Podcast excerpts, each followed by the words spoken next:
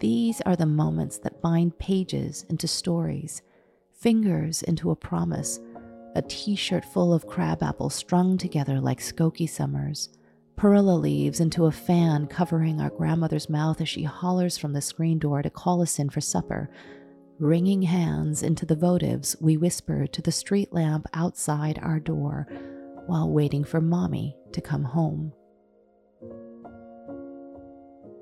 That was a collection of snapshots from the childhood I shared with my little brother Jaesun. And this is the Korean Vegan Podcast, where we talk about how to live a more purposeful and empowered life.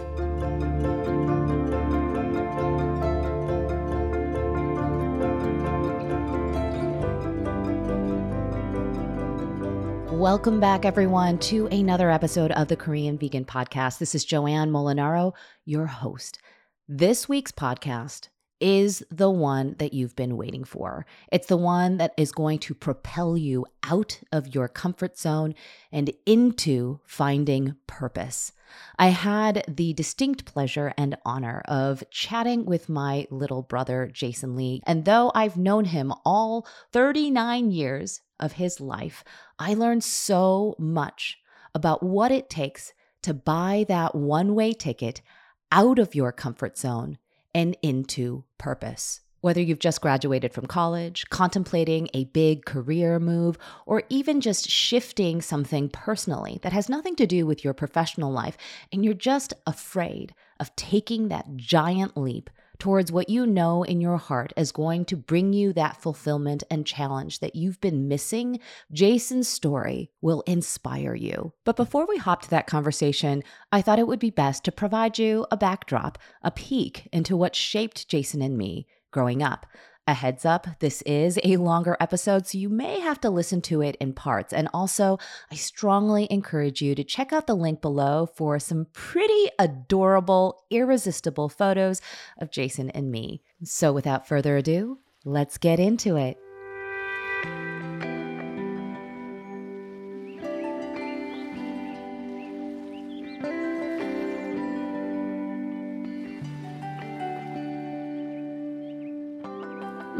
Liam, come look at all the sea creatures, my brother exclaimed. He was perched precariously on a mossy green rock, hunched over a tide pool crawling with hermit crabs. I felt my nephew Liam shift gingerly beneath my hands as I held his shoulders. Jaesun was about four yards from us, and Liam's sweet voice danced its way up to my ears. Gomo? Can we go to Appa? His still pudgy index finger swinging out like a tiny vector towards his father. I looked down at the floor of uneven stones, the carpet of slick green moss that peeked out from beneath our sneakers. Next time, galoshes, I thought to myself for the 107th time in the past five minutes. Yes, but Gomo needs to figure out the best way, I said, hoping my sing song delivery masked the panic gurgling up my throat. While Liam's parents frolicked confidently between tide pools, marveling at sea creatures, all I could think about was making sure my four year old nephew didn't slip and fall and crack his skull on one of those slippery green rocks. But Liam wasn't having it. He pried himself out from my kung fu grip, crouched down to gain his balance, and expertly stepped his way from pool to pool until he was bent over, oohing and awing with his father. Soon, Youngjung, my sister in law, joined them, and a trio of long shadows stretched protectively over a family of happy hermit crabs. Later that evening, at home, Liam toddled over to me as I scrolled through my phone. Let's do funny faces! Funny faces is Liam's code for TikTok filters, a relatively recent discovery of his. I smiled welcomingly, began to pull him up on the couch with me when Jaesun said, Can you ask nicely, please? It was a request, not a command like he was attempting to model the behavior he was encouraging, but Liam ignored him as he leaned back into the couch cushion. Jaesun repeated, Can you ask nicely, please? with only the bare hint of steel entering his voice. Oh, it's okay, I offered as I positioned the phone out in front of us, swiping over to TikTok. But Jaesun rode right over me. Liam, can you ask nicely, please? Gomo? Can we please do funny faces? His perfect face turning up to peer at me. Of course, I crowed, as if he'd just offered me the chance to join him on an all expense paid cruise around the islands of Hawaii. Two days later, a hole tore open in my chest as Liam wrapped his small arms around my waist and chirped, Bye, Gomo. I'll see you in Chicago. He pumped both his arms and legs to my brother's rental car, the new backpack he'd just been gifted jostling loosely against his rear. Bye, I said, sweeping my arm in a broad arc above my head. Bye, I said as Jason climbed into the driver's seat and shut the door. And one more time, for good measure. Bye, doing my best to press back the grapefruit in my throat.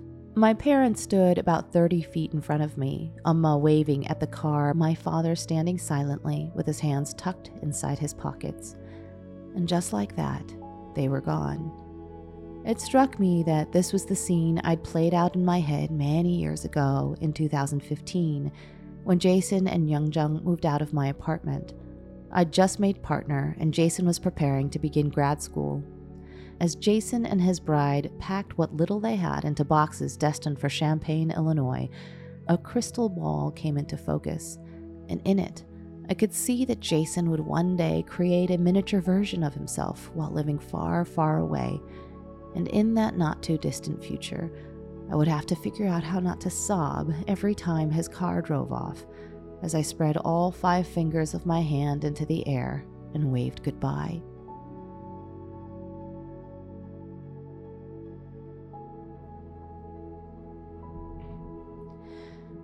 Just before her 30th birthday, Amma had a strange dream. She was out in the yard in front of a home she didn't recognize, somewhere in the province of Gyeonggi-do, where her parents lived when she was in nursing school. She was squatting over the ground, sunlight oozing down the nape of her neck like a thick braid of honey as she dug her bare hands into the black soil. She didn't know what she was digging for, only that the dirt was somehow still cool despite how hot a day it was. Before long, though, her fingers felt something cold and slippery. Gripping it with both hands, she heaved back with all her weight. She fell on her rear and looked down at what she held an enormous silver pike. Amid her shock, she cradled the live fish to her ribs, wondering how it survived being buried. Wriggling and kicking fiercely, its sterling body shimmered like running water in her arms. A few weeks later, Amma found out she was pregnant with me. Almost three years later, she had another strange dream. This time she was back in Seoul. Instead of digging through the soil, she was pulling on the thick leaves of an arrowroot. The starchy, bittersweet flesh was one of her favorite snacks. But as she pulled, the ground crumbled, and a vast, dark cavern opened up beneath her like the mouth of a giant whale. Peering in, she wondered at how a space so black and empty could hold an arrowroot. Her eyes adjusted to the dimness. All of a sudden, she spied the curling striped tail of a tiger. It then dawned on her that she'd stumbled onto a tiger's den. Panicking, she started to run as fast as she could towards home, but somehow the tiger crawled up out of the cave and lurched towards her, following at her heels. She wasn't fast enough, and eventually the tiger leapt onto her back. But instead of tearing her flesh, the tiger cried, Amma, Amma, Amma. Amma carried the tiger on her back all the way home, right past the threshold of her front door. She found out days later that she was pregnant with my brother Jaesun.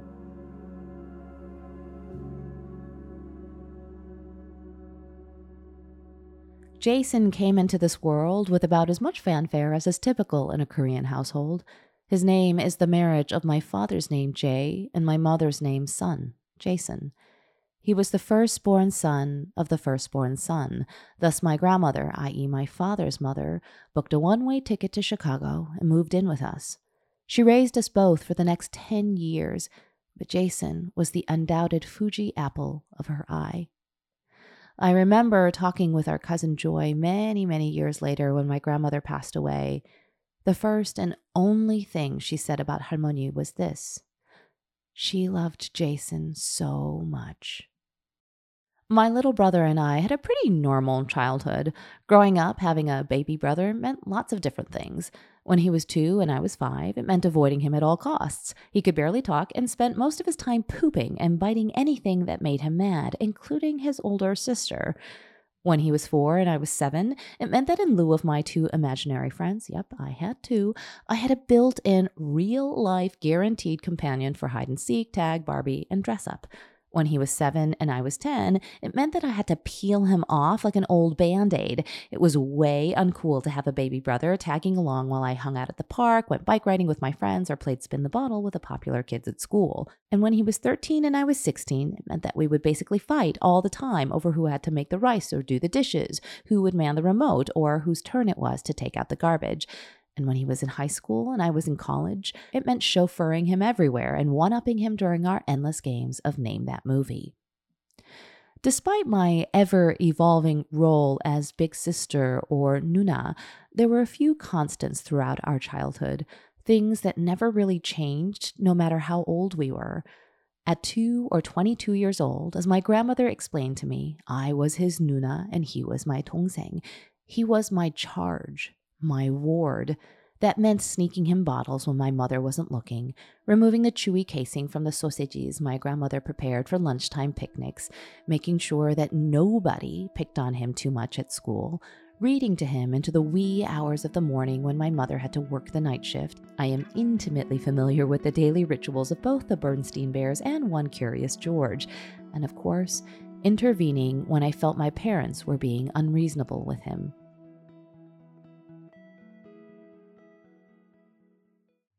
Perhaps it was that pernicious night shift, those evenings my mother would leave for work at around 3 p.m. and return after midnight, exhausted and carrying the unwelcome sterile scent of the hospital into our home. My grandmother wasn't always with us. She'd often take leaves to go to South Korea, her absence itself a wound to Jaesun. One afternoon, after Jaesun and I had been particularly unruly, enough to make Amma regret ever having a uterus, she packed up a suitcase, put on her nursing uniform, and walked out the screen door of our Skokie house for work, threatening to never return home again because she was tired of being our mother. I was maybe seven, Jaesun four. Now, I'm not a parent, so I won't make the mistake of judging my mother's methods, but I will say it left a permanent mark. For the rest of our lives, there lingered the fear that mommy would walk out that door during the light of day and disappear into her brown Nissan Sentra, failing to return even when the day grew dark and my eyes would eclipse the Berenstain Bear's latest misadventures. While my mother toiled away at the hospital, Jaesun would spend hours on the brink of those big, fat tears I grew to hate. I felt hands fluttering around my chest the thick pages of Jaesun's worn little books pressing up against my neck while I pretended to read out loud, my cheeks aching at the pretense that, of course, everything would be okay, that life was as carefree as a little monkey dangling from the maple tree in our backyard. But inside, I was already planning how I would pack lunches for both Daddy and Jaesun by myself if Mommy never came home. Who knows how it happened? Maybe it's just the inevitable inheritance of older sisterhood or some cultural genome appurtenant to nunnimship. But from a very early age, my heart was grafted in front of Jaesun's, so that whenever and in whatever shape life came at him, it would have to get past me first.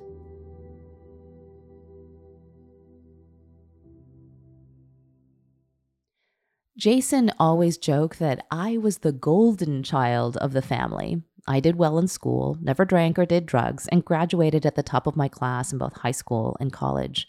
I ended up going to law school and landed a pretty good job, got married, and bought a house with a 60 inch large screen TV, a two car garage, and cable.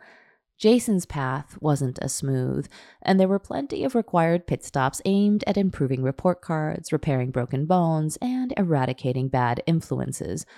My parents were always worried that despite their efforts, Jaesun would eventually veer off the side of the road and head straight towards certain doom mediocrity. But as is often the case, things weren't as they seemed. In 2013, the door to my quiet suburban house was flung open, and my brother was given front row seats to the utter failure that was my domestic life. Divorce soon followed, and before I knew it, I was asking him and his wife to be my new roommates. At the age of 34, it was the first time in my entire life that I'd ever lived alone. And although I still tell people that the reason I invited Jaesun and his wife to move in with me was because I was, I am, afraid of the dark, the truth was, I knew I'd be excruciatingly lonely and depressed. Who better to turn to than my best friend? Jaesun claims that my offer to come live with me when I moved out saved him. He had just permanently moved back to the States, bringing with him a young new wife and only the foggiest blueprint for their future. But the truth is, they saved me.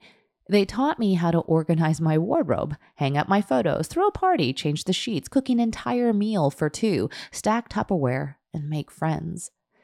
When I finally started dating again, I tried on men like pairs of shoes, discarding the vast majority of them at the store. Those that made it home with me almost never lasted longer than a couple of brief spells around the block. It occurred to me that my biggest problem with men was not a fear of commitment, a popular scapegoat for divorcees, but that I didn't respect any of them. At some point, I'd learned that men, particularly the men in my life, required protection above all things. How do you look up to the ones you are carrying when you are too busy making sure their feet never touch the ground? But as I watched my brother and his new wife hurtle past their own set of firsts, I would think to myself that I was somehow shrinking, that I was getting younger and more juvenile as Jaesun was getting bigger and more adulty. Despite the occasional spat, Jaesun and Youngjung seemed to have the love thing well handled all of a sudden, questions like, How can I tell whether he likes me? And when do I know he's my boyfriend? And why the fuck won't he text me back already? became a refrain in our apartment. I sought out my brother's advice on a subject I had once considered myself an expert in. And while he schooled me on the finer points of proper texting etiquette and management with the opposite sex, I learned how to let my guard down just enough to fall in love with a man who deserves every last shred of the respect I'd been hoarding since I was charged with reading my baby brother to sleep.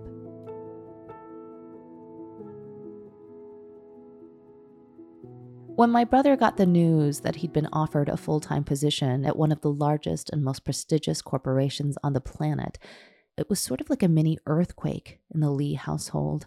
Foundations were shifting beneath our feet as my parents scrambled to call every living human related to us and bragged about how their only son managed to procure a job a year before he'd even matriculated from grad school. And I finally got to pass the golden mantle to my little brother.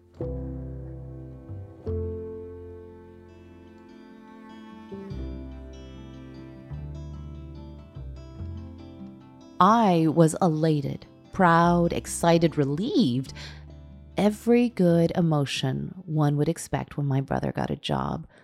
But as with a lot of good things, it came laced with a bit of not so good. He would be moving to Seattle after graduation, where he and YJ would set up house for the indefinite future. Although I always knew that my brother's future wouldn't be bolted next to mine, I had assumed that I would get to watch his life play out from the wings, not from across the country. Mostly, though, I always envisioned myself being in the thick of things when he and YJ had kids. Our aunties, particularly my mom's youngest sister, were kind of like second mothers to Jaesun and me, and I guess I'd always thought I'd be close by to fill the same role. Sure, I can do a lot of things from where I am. Amazon Prime provides an excellent vehicle for nephew niece spoilage. But as I've tried to show Jaesun many times, especially during the 17 months right after my divorce, it's those small things, those mundane, everyday moments. Like the first time his son says the F word, the first time he spits out his kimchi, the first time he comes home to see YJ singing along with Kermit and his son, the first time he agonizes over his son's report card and wonders, Did I do good enough? The first time his mini me cracks open a bright yellow book with a curious chimp on the cover, the first time he picks him off the floor so that his feet never touch the ground, the first time they count the number of hermit crabs zigzagging across the lip of a shimmering pool.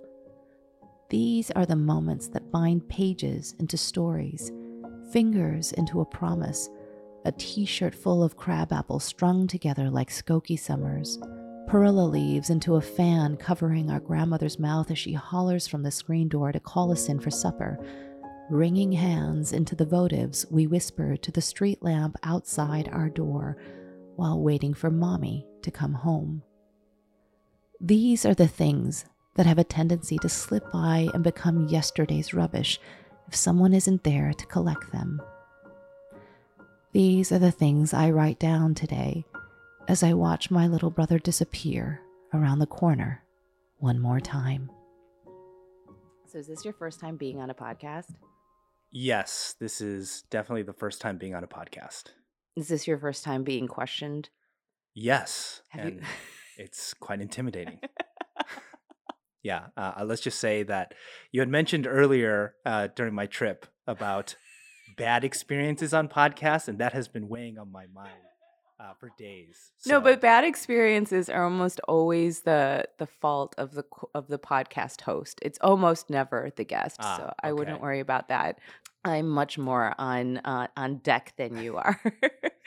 so I actually wanted to talk a lot about your evolution as a content creator, especially because you started content creation long before the phrase content creator even really was used as frequently as it is today.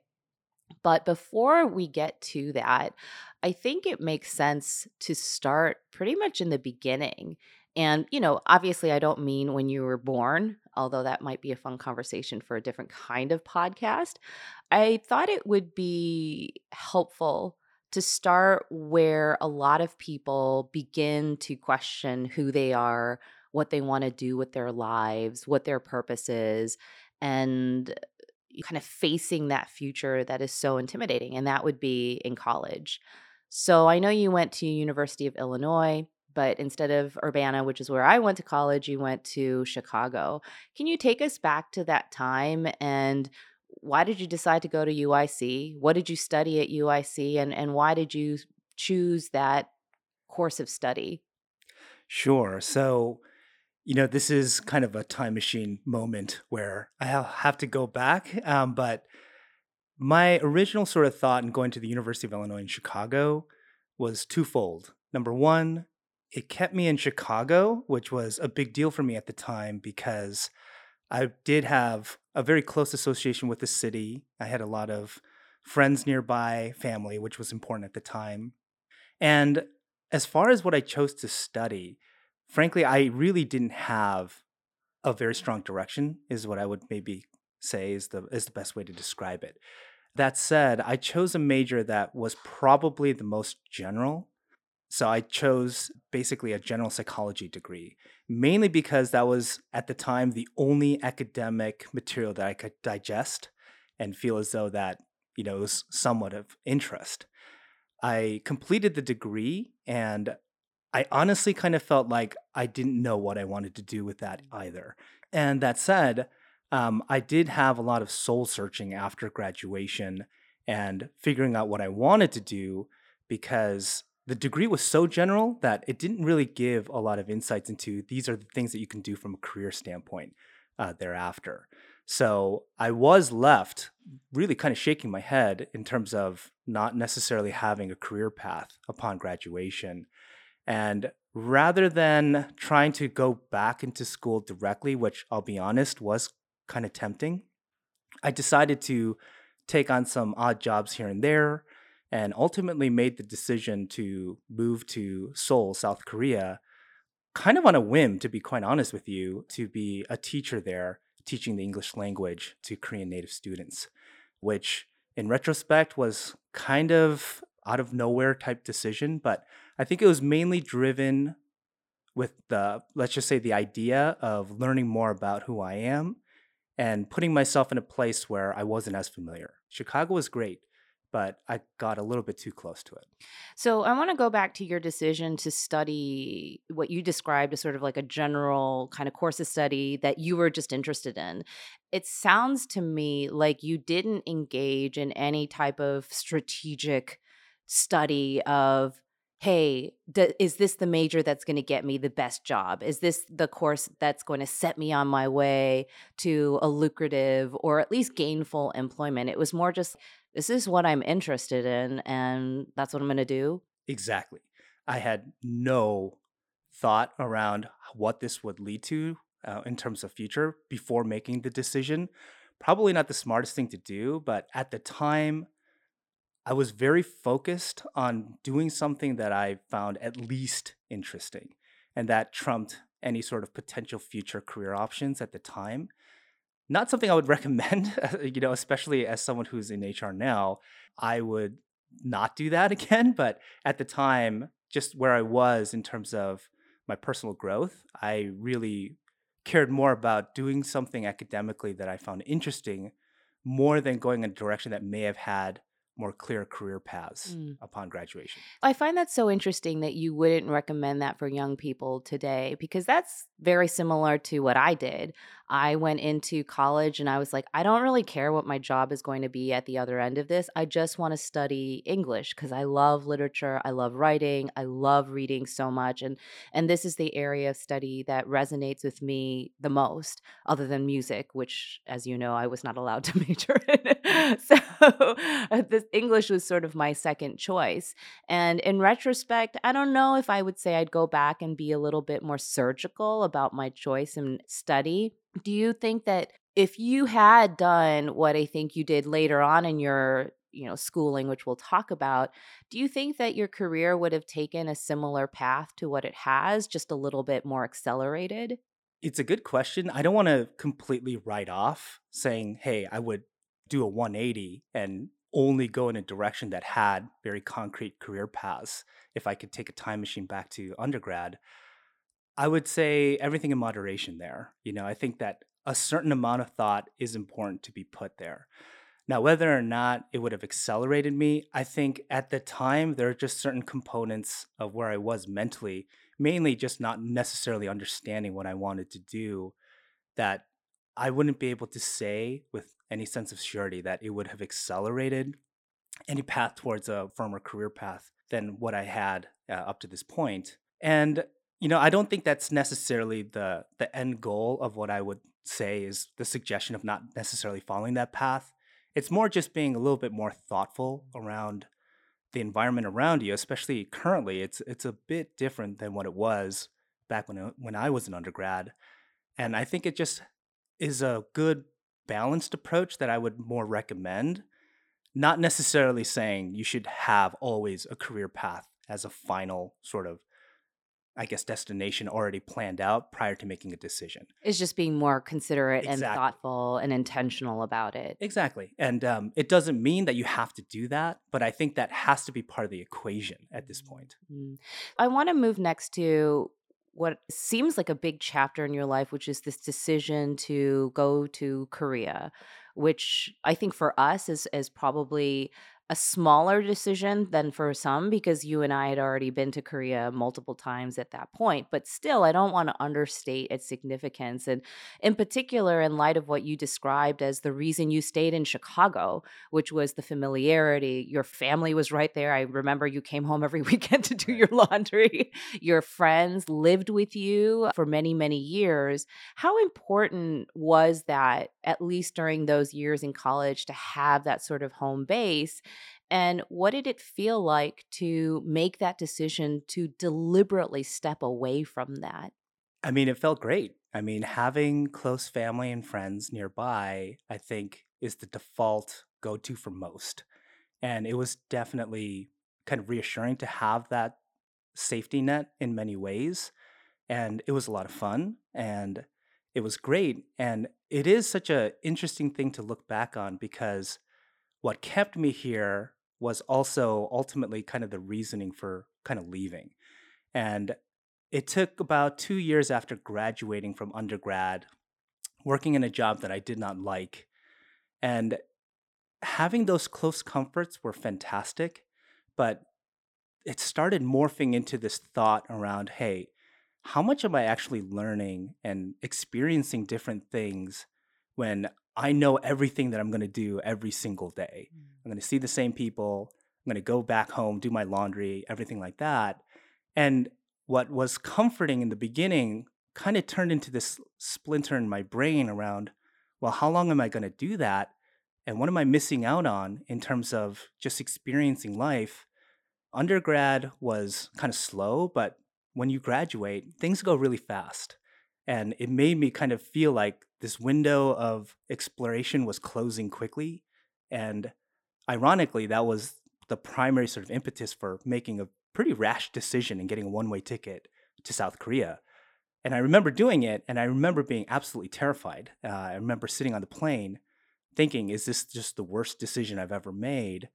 But it took no more than, I'd say, a week in country and I quickly realized this was one of the most important decisions I've ever made because everything was so different. Yes, I've been to Korea back, you know, when we were um, a lot younger. Yeah. Uh, but the idea that that, that I was there indefinitely really put an entire different perspective on it. And I have to say, it, it really did kind of push me immediately in this frame of, okay, now I can actually try stuff that I didn't necessarily realize that I was holding back on while living in Chicago. And it's kind of a weird thing because all of those things, friends, family, they're great. But in a way, they were kind of holding me back mm. in terms of just the way that I thought, things that I wanted to try and do. And Korea really immediately lifted those chains. It was terrifying, but liberating at the same time. Do you think that you would have achieved the same sort of whether you call it catharsis or blank slate, new chapter, if you had decided, I'm going to buy a one way ticket to Austin, Texas. Like, why did it have to be so rash? Like, does it have to necessarily be across the world in order to achieve what you were looking for? It's such a good question. And now that I've kind of had the opportunity to look back, the answer is no. You do not need to make something as extreme. I think I was at the time just a person that had these extreme sort of thoughts around, well, if I'm going to do it, I'm going to do it all the way. But you know, I since I've come back uh, for other reasons, I've moved to locations like Arizona. I lived in Seattle for the past six years, and I still get that feeling every time I move to a different location, even though it's quite closer than a country like South Korea. I, I still have that immediate feeling of, okay, now what am I going to try now that I'm out here? I think the common denominator has to be you don't really have a lot of folks that you know. And I think if you can achieve that, it doesn't matter where you go. I even felt that at the University of Illinois, which was just a two hour drive from my parents' house. And this was after you got back from Right, yeah. right. Mm-hmm. So the the answer is you definitely don't need to go that extreme. I think so long as you have an environment that's new to you and you don't have those luxury comforts nearby, I think that's really the formula for what could provide a perspective that may be difficult to have if you do have those comforts, you know, right next to you. Let's go back to the one-way ticket. Do you think it would have had the same effect if you had bought a round trip ticket with a date certain that you knew you would be coming home? I remember going through the ticketing purchase process and, and really trying to figure out well, do I have a return date? And I did to kind of maybe reinforce that extreme nature that I had at the time. I wanted to eliminate any of that. Okay, well, this is temporary. I know I'm coming back in just, you know, six months or something like that. No safety net. No safety net, which for me at the time, I think was necessary. In order for me to make the plunge, I really needed that no lifeline, you know, no safety cord that was connected for me to be able to do it. So again, not necessarily something that is required, but for me at the time, I was intentional about not having a return date. Mm-hmm. What was your expectation when you booked that ticket? What did you think would happen once you landed in Korea? I thought that I'd be there for six months. Personally, I thought that I would not enjoy it because I'm an introvert and the thought of being up front in front of kids that don't know how to speak English every day, teaching classes was probably the most intimidating job description that I could have had. But I thought, hey, I'll try it for six months. It'll be a fun experience, something that I could cross off a list of things that I said that you know I, I've done in life, and that I'd return and I'd probably go back to grad school or something like that. So that was my initial sort of, I guess, comforting way of saying, hey, just have fun with this. And honestly, I thought that I'd probably not enjoy it and I could almost just make a joke out of it, kind of save myself the embarrassment when people ask, "Hey, why'd you do that?" I could just be, oh, "I just wanted to give it a try." And I was already creating these like explanations of what it would be like when I made my sad return back and be like, well, that was kind of dumb. You know? so, mm-hmm. so honestly, that was, that was what was going through my head initially in terms of expectations. Just take us back a little bit. When you decided to go to Korea, it wasn't literally you land in Korea with nothing to do. It sounds like you already had a job lined up and you know perhaps connected with some company that would help you at least have something to do while you were there so i had a position that was contingent on a few factors.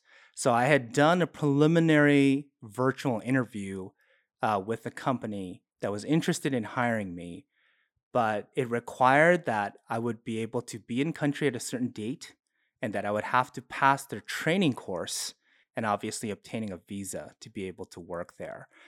It was quite intimidating on the airplane because I had no idea what this training entailed. Mm. So if that training didn't go well, I would really be returning without a work visa and basically the biggest failure in, in my eyes of like what the, what this would be.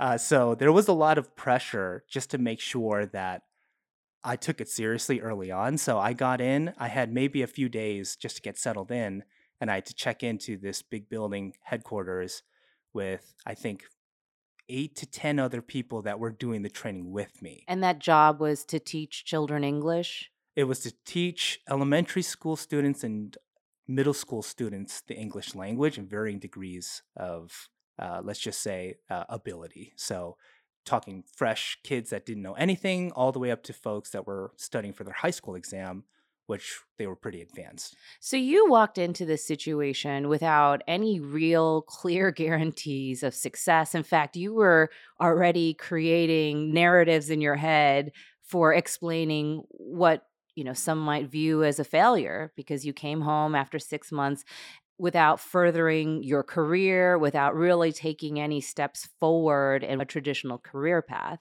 Exactly. I definitely did not have a secure position. I was even reading on forums of these nightmare stories of people going out there on these contingent offers, training going awful, not being given an offer, and having to return pretty abruptly because. I mean, as an American, I had maybe three months that I could do as like a tourist visa at max. And after that, I would be forced to return. But to me, it was more around just having to face parents and just being like, okay, what happened there? You know? Mm. Uh, and obviously my friends, uh, because, you know, we had this big send off. Oh, you know, you're going to go do this. Uh, so there, there was a lot of pressure in terms of just seeing if this was actually going to be a thing. But, you know, it all worked out.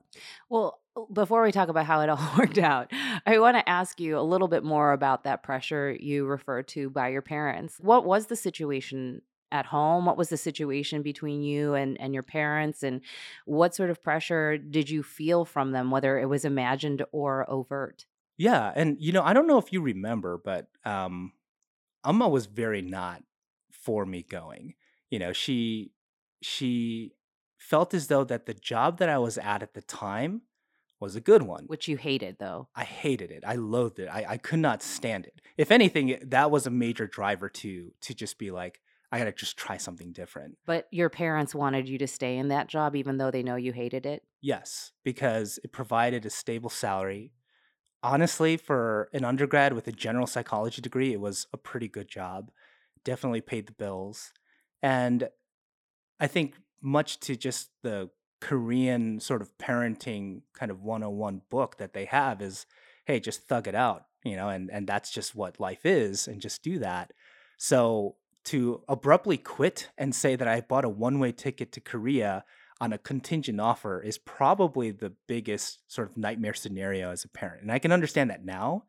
So that just kind of amped up the pressure around if I screw this up, then it's just going to really kind of materialize this nightmare for my mom. That was a big weighing factor. And she was ultimately super supportive because she was excited for me in the sense that I would be trying something different. But I think the realities were heavy on her mind. And obviously, that puts it on my mind too. Mm. So, what was your plan then if you did end up coming back, whether it's in three months or six months? Would you just go back to that job that you hated? No, I don't think I, could, I don't think I could have returned to that job. Um, I think at at that point, I would have just had to have reset. Honestly, if I'm gonna be transparent, I probably would have just taken the, you know what, I'm gonna go back to school and jumped into whatever sort of major that would just take me as a way to say I'm continuing in something, you know, um, not necessarily with the plan behind it again. I would have probably just jumped at the first opportunity to just get back into something that was quote unquote respectable within the the, the social norms of mm. where I'm at in my life. So you buy this one way ticket across the globe knowing that your mom is not exactly excited about it because she's worried that you're giving up a pretty stable job, as you say. You don't even have a real offer, it's contingent upon a training you've read about saying people have totally failed and have to abruptly turn back around. You know that a visitor's visa is only good for three months. And even in your own head, you're thinking you're going to come back in six months, whatever happens. How long did you actually end up staying in Korea? I actually ended up staying five and a half years, close to six years, which is totally shocking just to even say right now because man, that was definitely not the expectation when I was sitting on that airplane when I was on the way there. So, how did we go from I'm going to come back home in six months to staying for five years? And I will say, as your sister, this was not exciting for me either. well, um, happy to say that I passed the training. So, I think that was the first sort of requirement. And I think the thing that really surprised me the most, and what I would say kept me there as long as it did, well, there's a variety of factors, but I think the main thing that kept me there was how much I enjoyed the job, which was surprising because I had mentioned earlier I was such an introvert, and I still am. So I thought it would be extremely challenging and something that I would dread doing on a daily basis. But surprisingly, the job was so fun and I learned so much about myself in terms of the things that I thought that I wouldn't enjoy that I actually really enjoyed and that I was surprisingly good at. And it made staying there a lot more appealing because I felt like I was getting some sort of growth from a career standpoint that I never experienced before. Because jobs up to that point was just to pay the bills and kind of get by. This was the first position that I felt like man, I'm developing as a person. I'm learning all these different skills and I'm having such a connection in terms of what I'm doing and seeing that translate into something that felt so great. That was the surprising thing that kind of kept me there. I mean, sure, it was a lot of fun. I met so many great people and just being in a different place, especially as rad as Seoul, there's so many things that you can do. But if I were to really pinpoint what kept me there, it had to have been the job. Because if I didn't like it, I wouldn't have stayed. And how important was that for you at that time in your life to discover, somewhat contrary to what Umma had implied, there is a job out there that is a job that pays you money steadily, a stable career, at least relatively speaking, that you actually can enjoy. I mean, was there some level of skepticism that that even existed at that point? I mean, it, it sounded like a fantasy. You know, it sounded like things that you kind of told kids kind of growing up hey, just, you know, do what you love and, and things like that. And I think the first two years out of undergrad really put a very strong negative criticism around that sort of thought. And I thought it was just total BS. Like, no, life is just about doing something to get by and the weekends is what you live for and that's it. So when I kind of stumbled on this position that I enjoyed so much and it actually paid the bills simultaneously, you know, it was a game changer, you know, and, and and really I think that translates into why I stayed as long as I did because it was such a fantastic experience to just be so fulfilled at the end of the day and be excited to go to work in the morning and to really kind of be intentional about what I was doing and what I wanted to do thereafter while still being able to be the responsible person in terms of being able to pay my rent and and you know obviously just be financially stable. So it was kind of this shocker because i truly didn't believe that necessarily existed. I always thought it was going to be you know you have to pick one or the other you're either going to do something that you really enjoy but it's going to be more of a hobby and you're not going to be able to really do anything with it financially or you do what most people do, which your parents tell you all the time is, hey, nobody likes their job. You just do it and you climb that ladder as painful as it is. And you know, over time, you'll get numb to it and you'll have money and you'll be all good because you could use that money to go do something that you want to do on your free time. So it was very much this kind of unexpected revelation that landed on my lap because I did not expect that going in. In fact, I expected the opposite. So it was a very, very nice kind of surprise uh, when it comes to, let's just say, the way that that position turned out. Well, it sounds like it was more than a nice surprise. It was a, like you said, a game changer. Right. It completely altered your perspective on what careers could be. It, it was such a important sort of step in terms of where I went after that and what I was very committed to maintaining, uh, if I could, thereafter. Because the thought of even going back to what was the traditional find just a job just to i guess get by and even if it pays uh, a good amount of money was almost out of the question you know unless i was just absolutely desperate. But that was now the new standard that i had in terms of the way that i wanted to proceed with my career to try and align it to where it would give me uh, the the means to survive, but also a much more meaningful sort of existence in terms of how I spent majority of my time on this planet. Mm. You know, so that that was a major major takeaway from that. So tell us a little bit, and we don't have to go into great detail because I don't think it really matters in the grand scheme of things. But what is it about this job that you had in Korea that you found so fulfilling, that you found so purposeful and enjoyable? So when I think back on it, when you're in a classroom, what's great about it is that you do have a certain amount of autonomy uh, that other positions didn't necessarily offer me.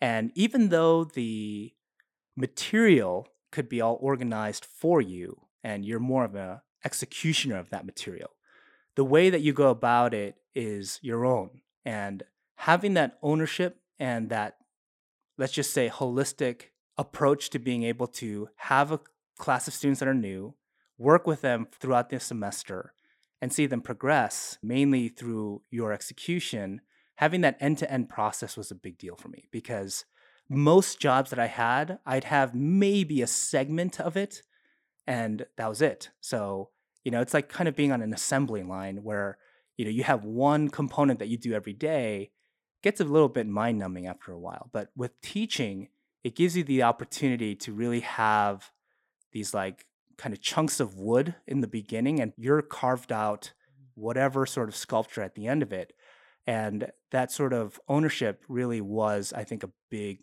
deal in terms of job satisfaction it made it a lot more difficult and i think the challenge is that each class is different so you can't be one dimensional about it but I think that also kind of leads to a certain amount of that satisfaction. If it's too simple, you get bored with it really quickly. What was great about teaching was that there was just a new sort of challenge every three months because they did three month increments. And that made it really fresh in terms of, okay, now I can try something different. Now I can experience a different class. And obviously, once you start seeing the results, you know, these children were incredibly smart.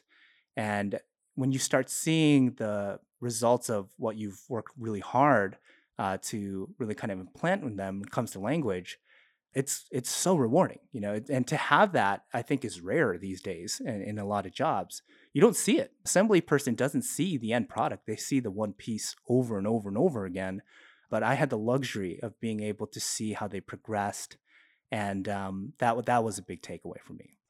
So, uh, I want to talk a little bit about logistics here because I think sometimes those sort of details are swept under the rug as unimportant. But a lot of times, the thing that prevents people from doing what you described is well, that's all good and fine, you know, but I didn't have parents who could pay for a one way ticket to Korea or even to Austin, Texas, or I didn't have a cushy amount of money to set me up. Did you have to pay for a hotel? Like, where did you stay? Like, take us a little bit through how did you fund this decision? Because a lot of times people say, I don't have the funding to make this kind of rash decision. Yeah, and I think that's such a good point because I, I'm very careful about the way that I explain my experience, and I'm extremely careful about just blanket recommending it for everyone because I think it's a very unfair expectation to say, oh, you should travel, or oh, people who haven't traveled, they haven't experienced. It's really unfair. And I have had so many privileges that have allowed me to do this that many people don't have. Now, my personal sort of way about, from a logistic standpoint, about doing this, the first thing I knew that I needed to do was to save up a certain amount of money. And I remember saving as much as I could. I was living with my parents, and I saved up probably three months of my salary before kind of making the official decision to to do this. That gave me enough money to purchase my ticket there and to give me that three month sort of elbow room should things go wrong. Three months was what I had to financially survive out there. And that also kind of gave me the, I guess, the the green light to go ahead and quit. That was actually really hard because again, things are going great. I've got this career and um, you know, I remember just having a very difficult time of of saying I'm going to quit. But I think that was a major part of kind of going full throttle on this decision. And I remember telling my boss that, hey, I'm giving my two weeks. And he was shocked. He's like, what are you talking about? Because, you know, we had a great relationship. I was doing well there. And it, I remember, but going into the parking lot that day, I felt like, okay, this is it. This is really going to happen. I think from a logistic standpoint, that was a hurdle that I had to do but I didn't do it until I had a certain amount of financial security behind it.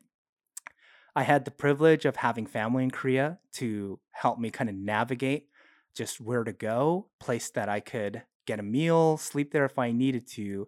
I tried my best not to lean on that as much as I could, but that definitely was a privilege. You know, had I gone somewhere like Germany, I, I wouldn't know anybody, I wouldn't know the language. Uh, another privilege is I knew the language to a certain extent to get by, which I think was a big part of this as well. So I had a lot of things in my favor to help me be a lot more successful in that earlier stage of getting there, making sure that I had a support network. That God forbid if I was robbed, which my mom kept telling me I'm gonna get robbed in like the subway or something, I, had a support network that I would be able to uh, kind of fall back on, which again, I recognize not everyone has. And that's why I'm very careful again, not to say that, oh, you know, if you don't do this, you know, you're not exploring your true best self or anything like that. I kind of take offense to that because that's not a fair expectation for everybody. Everybody has their own time. I think that there are excuses out there that I definitely made for myself that delayed the decision you know, I don't have enough money right now, or ah, you know, my job's going okay, maybe I'll, and you know, those are all things that kind of were more safety measures for making what was a very difficult decision. That I think is a different category. I, I think there are some hard things that if you don't have makes it logistically very difficult to do. I was privileged enough to have these opportunities and the support network behind me to make it happen. And when I did eventually overcome those other excuses that I was making for myself, mm, it really helped drive this decision in the right way. Uh, but that's that's something I do think back on. And, and again, why I'm extra careful because you know you see a lot of people out there right now saying, "Oh, you know, you haven't lived until you've done something like this," and it's really unfair. So I want to just be very careful about what my experience was and whether or not it makes sense for you as an individual. And that's something that you really need to do a lot of thought around and whether or not you have those privileges or that support network behind you because it can make it a lot more difficult if you don't. So I want to talk a little bit about that support network. And and, and by this it's not kind of veering away from the practical support network or the practicalities of, of logistics and as much as you say eh, you had these opportunities and privileges at the same time you did not actually rely on a tidy fund of money that was given to you at graduation, or you did not have an apartment waiting for you that somebody else had funded. Everything that you just described, it sounds to me, was funded by money that you saved aside, you socked away for two years of working at a job that you basically hated. That's right. So, you know, we grew up in a household where that that was a fantasy, you know, having some sort of magical nest egg. You know, not to say my parents, you know, are you know were extremely supportive, and they would have no doubt uh, helped me fund this if they if, could, if they could, and if we needed it. Um, I personally did not want to have that as part of the. So part of the experience for me, in in terms of the general sort of, I guess, experience that I wanted to have, this was part of it. Uh, doing it on my own, so making the extra steps of saving my own money and going about my own planning. And even when I got there, I remember um, I stayed at, you know, what is Korea very, um, I, I, guess calls like love motels. They're like forty dollar a night, like love motels, because I was trying to save every penny that I had because I did not want to have that call to be like, okay, I, I need help. You know, that was a big thing for me mentally. So I I thought through as far as I could. So yes, I, I did not have, let's just say, that level of support. Not to say that it wasn't afforded to me if I asked for it. I just didn't want that to be mm. part of the experience. I want to go back a little bit now because we're talking about, you know, support in terms of having parents who, however reluctant they were to see you off, were able to help you if absolutely necessary. You, as you mentioned, had at least a conversant knowledge of the language, so you weren't completely isolated in that way. You had family there, you had our aunts who I know would have absolutely welcomed the opportunity to have you stay in their homes. But uh, those are sort of like I said, practical arms of support. I want to go back to just like kind of your inner support. You know, what I always refer to as like that person that you go back to when you feel like you're second guessing your decisions or you're thinking about, am I going to win or am I going to lose here? And even going back further than college, all the way back to when you were uh, elementary school, I think there's oftentimes this stereotype about Asian people that we all do really, really good in school. And therefore, by the time we, you know, are graduating from college, we have a track record of medals and honors and dean's lists and all those things to give us that inner confidence that we need to make bold decisions like leaving your job for Korea. Is that what your experience was like? Did you live up to that quote model minority idea of having this track record? Of academic and scholastic success? No, none whatsoever. and, you know, I, I do wholeheartedly understand that perspective and that track. And not to say that I was free of that expectation, I just never really kind of followed it. So I would classify my experience in relation to that stereotypical track of you know, being a model student, I was never what I would say like a trouble student. I just did not excel academically to the degree in which I hold that stereotype. I didn't really care that much about it. And I actually think about this a lot because you and I are so different in this frame where you were just, you know, crushing everything academically. And I think a lot more about it now from an expectation standpoint. I think our parents had much higher expectations from you when it came to that sort of stereotype. And I understand that now as a parent, you know, as a, as you know, having a firstborn, you know, there's just I think a stronger sort of focus there.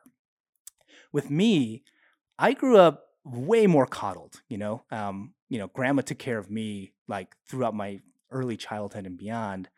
And it was more just like I didn't necessarily have that pressure. And it's not to say that I had free ride. There are definitely some expectations that I had to meet, but I always felt as though that whatever I came home with academically was all good. You know, it wasn't gonna there wasn't gonna be any major upheaval if I didn't get straight A's. And once like C's became normal, you know, there there wasn't really much of a conversation for me in terms of, well, do I need to change anything here? So I think your experience is going to be quite different from mine. So I, I I would say that I had almost the opposite sort of experience in relation to that stereotype.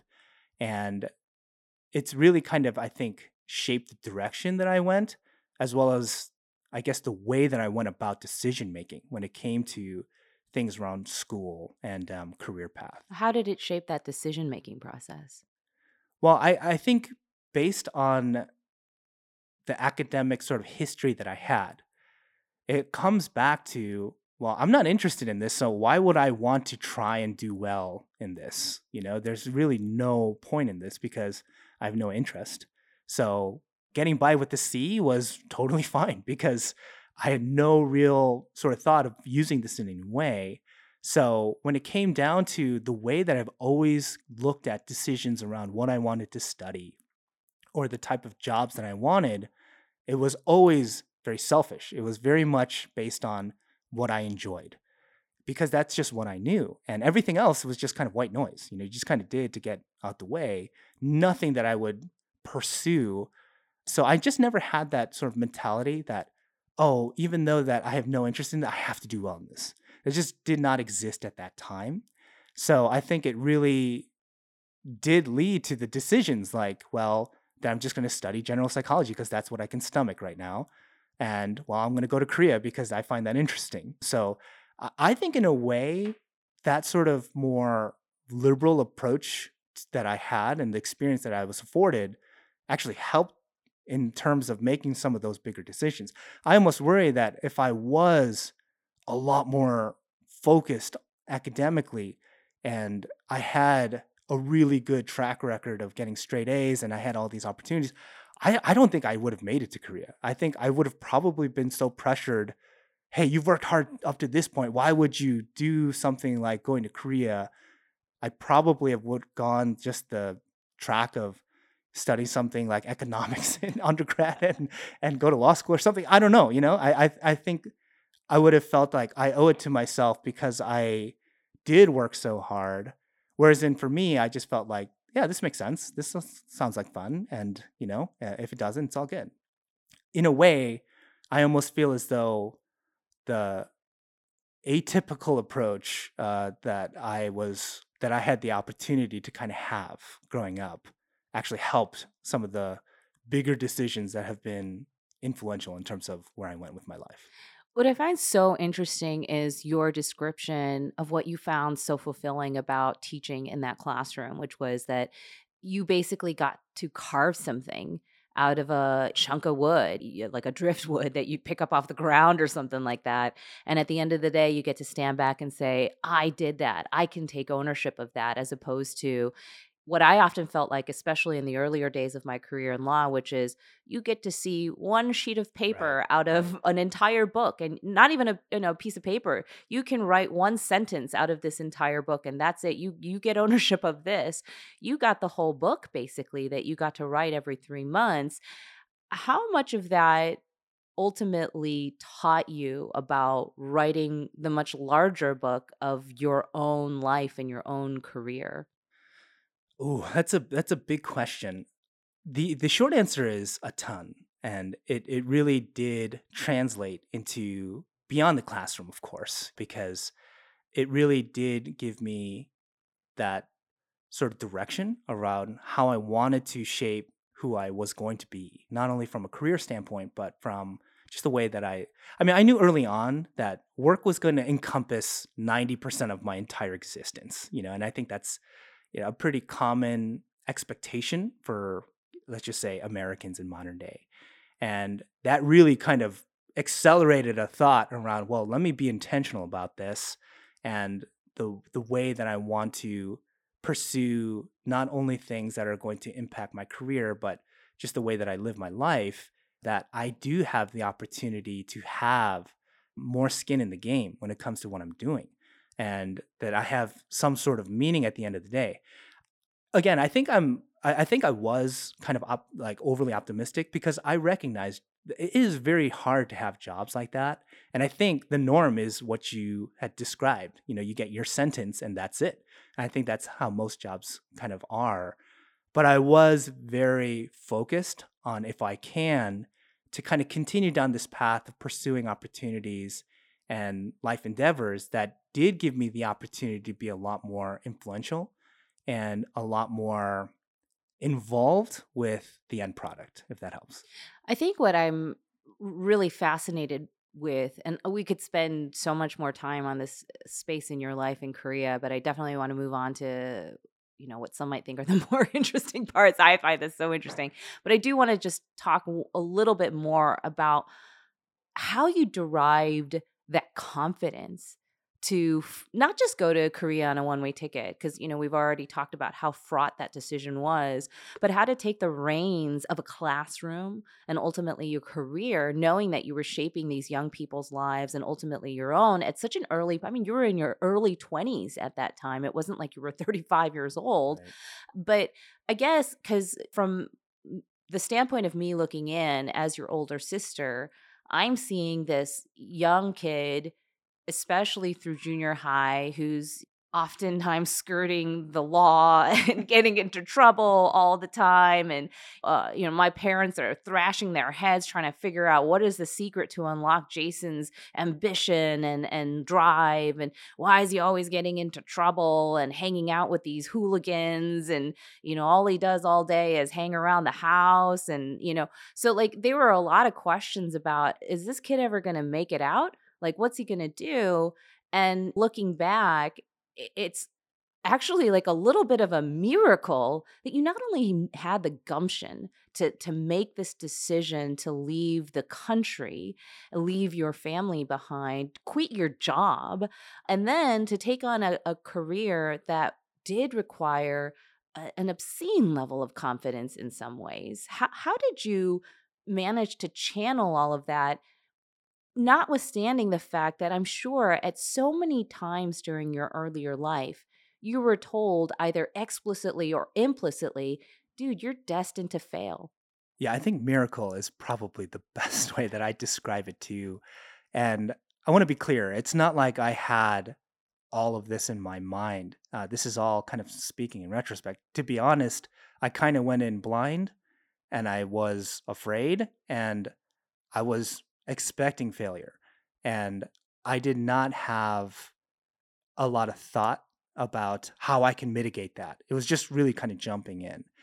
And you know, when I think back on it, I think the the main sort of driver that I guess pushed me to make like the biggest decisions, one, going out there, getting that ticket and doing it and making sure that, you know, in a job that I was extremely intimidated to do well in really comes back down to the environment that I put myself in.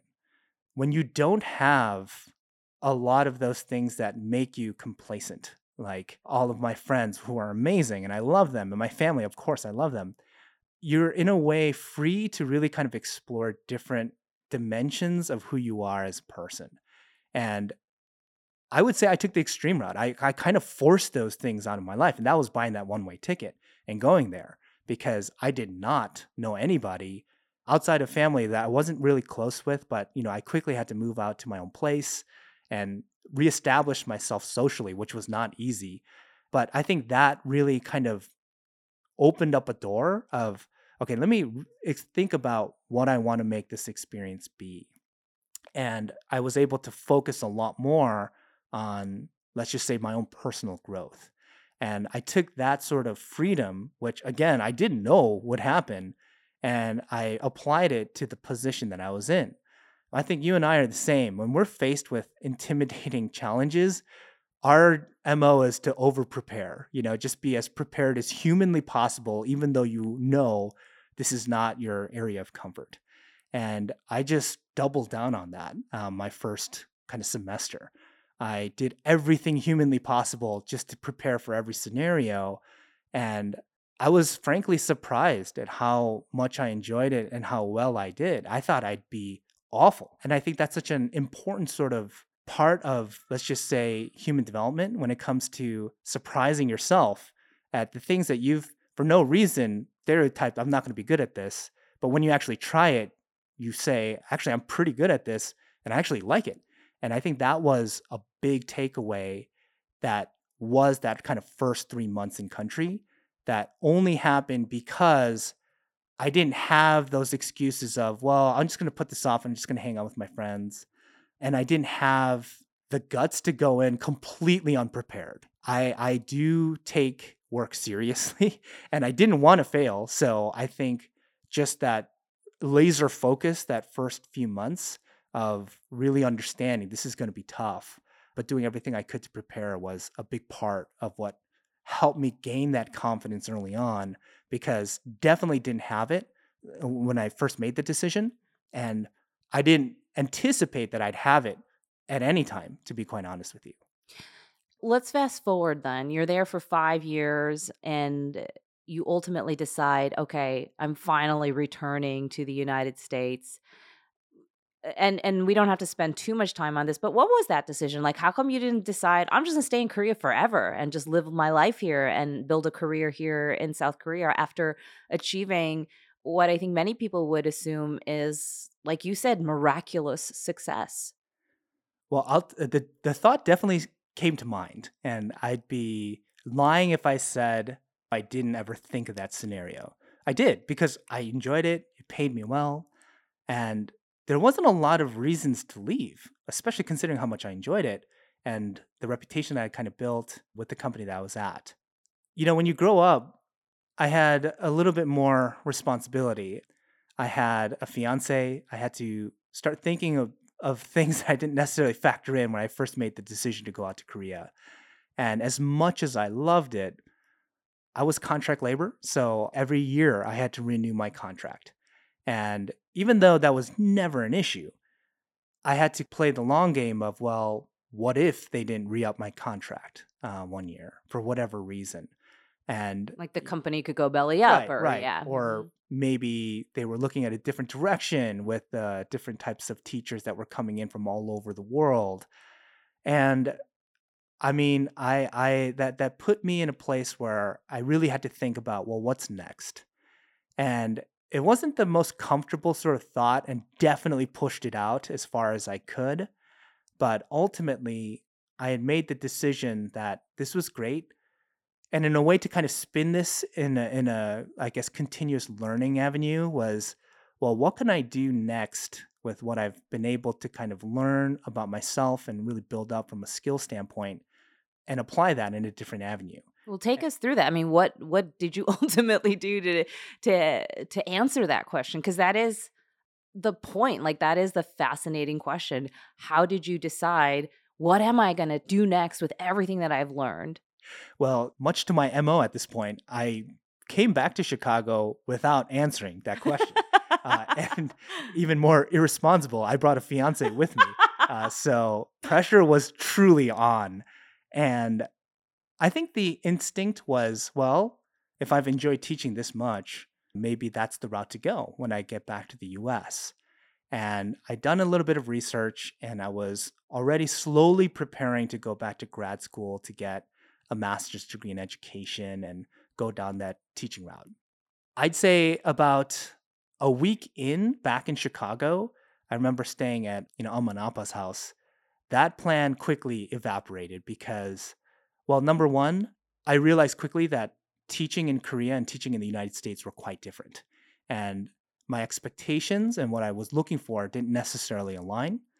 And number two, I just felt as though I've done that, you know, and and and as awesome as it was, and as as, as it is, I kind of felt like I owed it to myself. Well, is there anything else that I want to explore that could help stretch these legs even further, maybe outside of the classroom? And that was something that I didn't know the answer to at the time, but was a driving factor in terms of exploring other avenues outside of the classroom. It was not an easy few, I'd say, months of kind of searching for that answer, especially because, again, I've kind of put myself back in that very precarious situation where, hey, I'm living with my parents again. They're asking me what I'm going to do. My answer is an I don't know. You know, whatever money I saved is being burned by the second. And got this fiance who is not familiar with this country at all. You know, so know, your fiance was from Korea. From Korea, and super supportive, but I could just tell that the slight slightest bit of worry in her eye would just exponentially increase the the, the stress that I had in terms of what am I going to do. And that was a very difficult time. And it was one that I almost took the road again of, well, whatever will take me, I'll just have to do. And I was very quickly about to go back into that. Well, you know what? A job's a job, pays the bills, gets me out of this terrible situation and I could actually provide for my family. And I was very close to getting there. And ultimately, things kind of went a direction in which I was afforded more time, mainly because you took us in. and uh, it's it's an important part. It was a major part in terms of just this lifeline that was afforded to me that gave me more time to kind of think about what I wanted to do next. Well, I just want to step back here because you, you call it a terrible situation. And I think for a lot of listeners, people, what are you talking about? You got to live with your parents, you didn't have to pay rent, you, you know. So, and I understand that you had pressure from your brand new fiance who's new to the country, but maybe describe a little bit what was that cultural situation at home with your parents? And in particular, you know, did you feel responsible at all to your fiance's family because you basically picked her up out of their home and brought her all the way here to America? I felt extremely responsible. And, you know, again, I don't want to paint a picture that, you know, my parent, uh, uh you know, Amma and Appa, they're great and they were super supportive. But you have to understand, I was coming from a place where I was completely independent and I was in a position that I loved I was making more than enough money to live very comfortably in a in a fun place. To quickly go back to having a lot of I don't knows and being with parents who lovingly look at me in a way saying, Hey, what are you going to do? was a lot to kind of take in. Even though I totally understand, hey, I'm again so privileged to have this support sort of net to hold me here. I had a lot of internal pressure that I wanted to make sure that not only to my parents, but my fiance and the, the people that were around me that I had answers to these questions.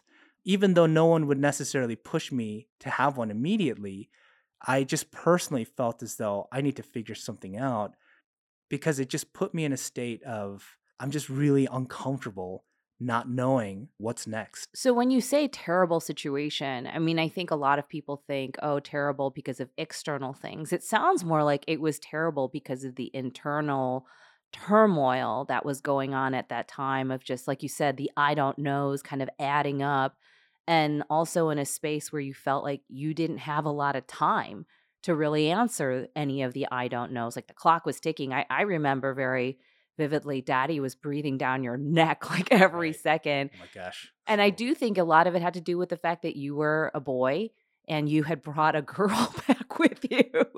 and they felt like, all right, well, you made this decision to become an adult really quickly. So you you got to prove that you're an adult by figuring out what your future was. Definitely internal. I think there were components of it that were external that I internalized, if that makes sense. So, of course, just personally, I felt uncomfortable. I also was worried, well, you know, what do you, my parents think? What do my friends think about, you know, me just kind of chilling right now? I, I think that's such a very real part of this period in life that everyone has to go through. of just a friend casually asking, "Hey, how how you been? Where, what have you been up to?" was such a terrifying kind of thing. I didn't even go out because I didn't want to have that conversation, even though it, there's no ill intent behind it.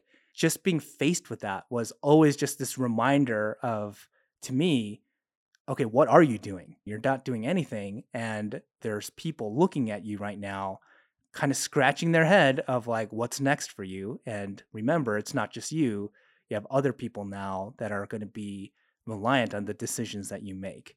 So that was a major part of this experience that in a weird way brings me back full circle to well what do i do? I've had this fantastic experience where i was able to have autonomy and this position that I loved. And I embraced this sort of thought around, hey, I'm to always do something that I'm passionate about and, and that I enjoy very quickly in a matter of like a month, be like, well, maybe that's not reality anymore. and I have to go figure out something and go back to the road that I avoided for the past five years, but ultimately dragged me back. So you moved in with me, uh, which was, I know you say that it, it was a lifeline for you, but in many ways it was a lifeline for me as well because I'm afraid of the dark.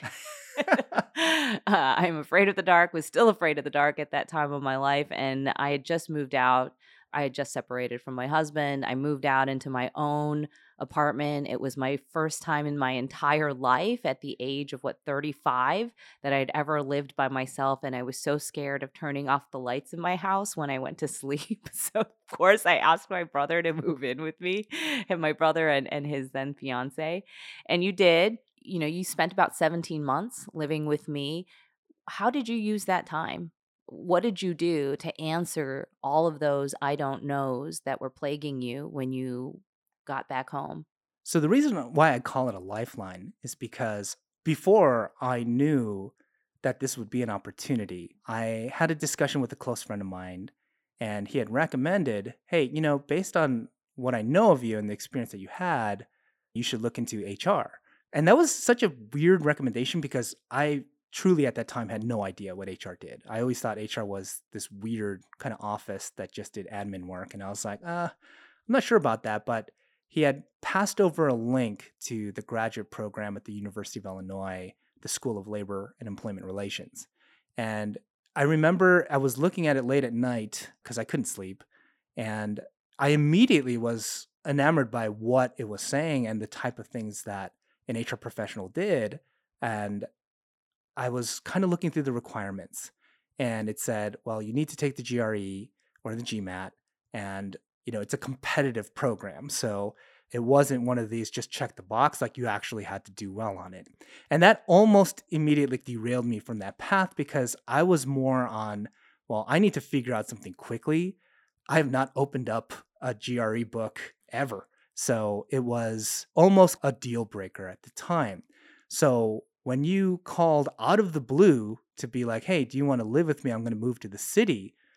And I was like, well, maybe then this is an opportunity to find, a, a, let's just say, a job that can sustain me for a certain amount of time while being able to commit to studying for the GRE.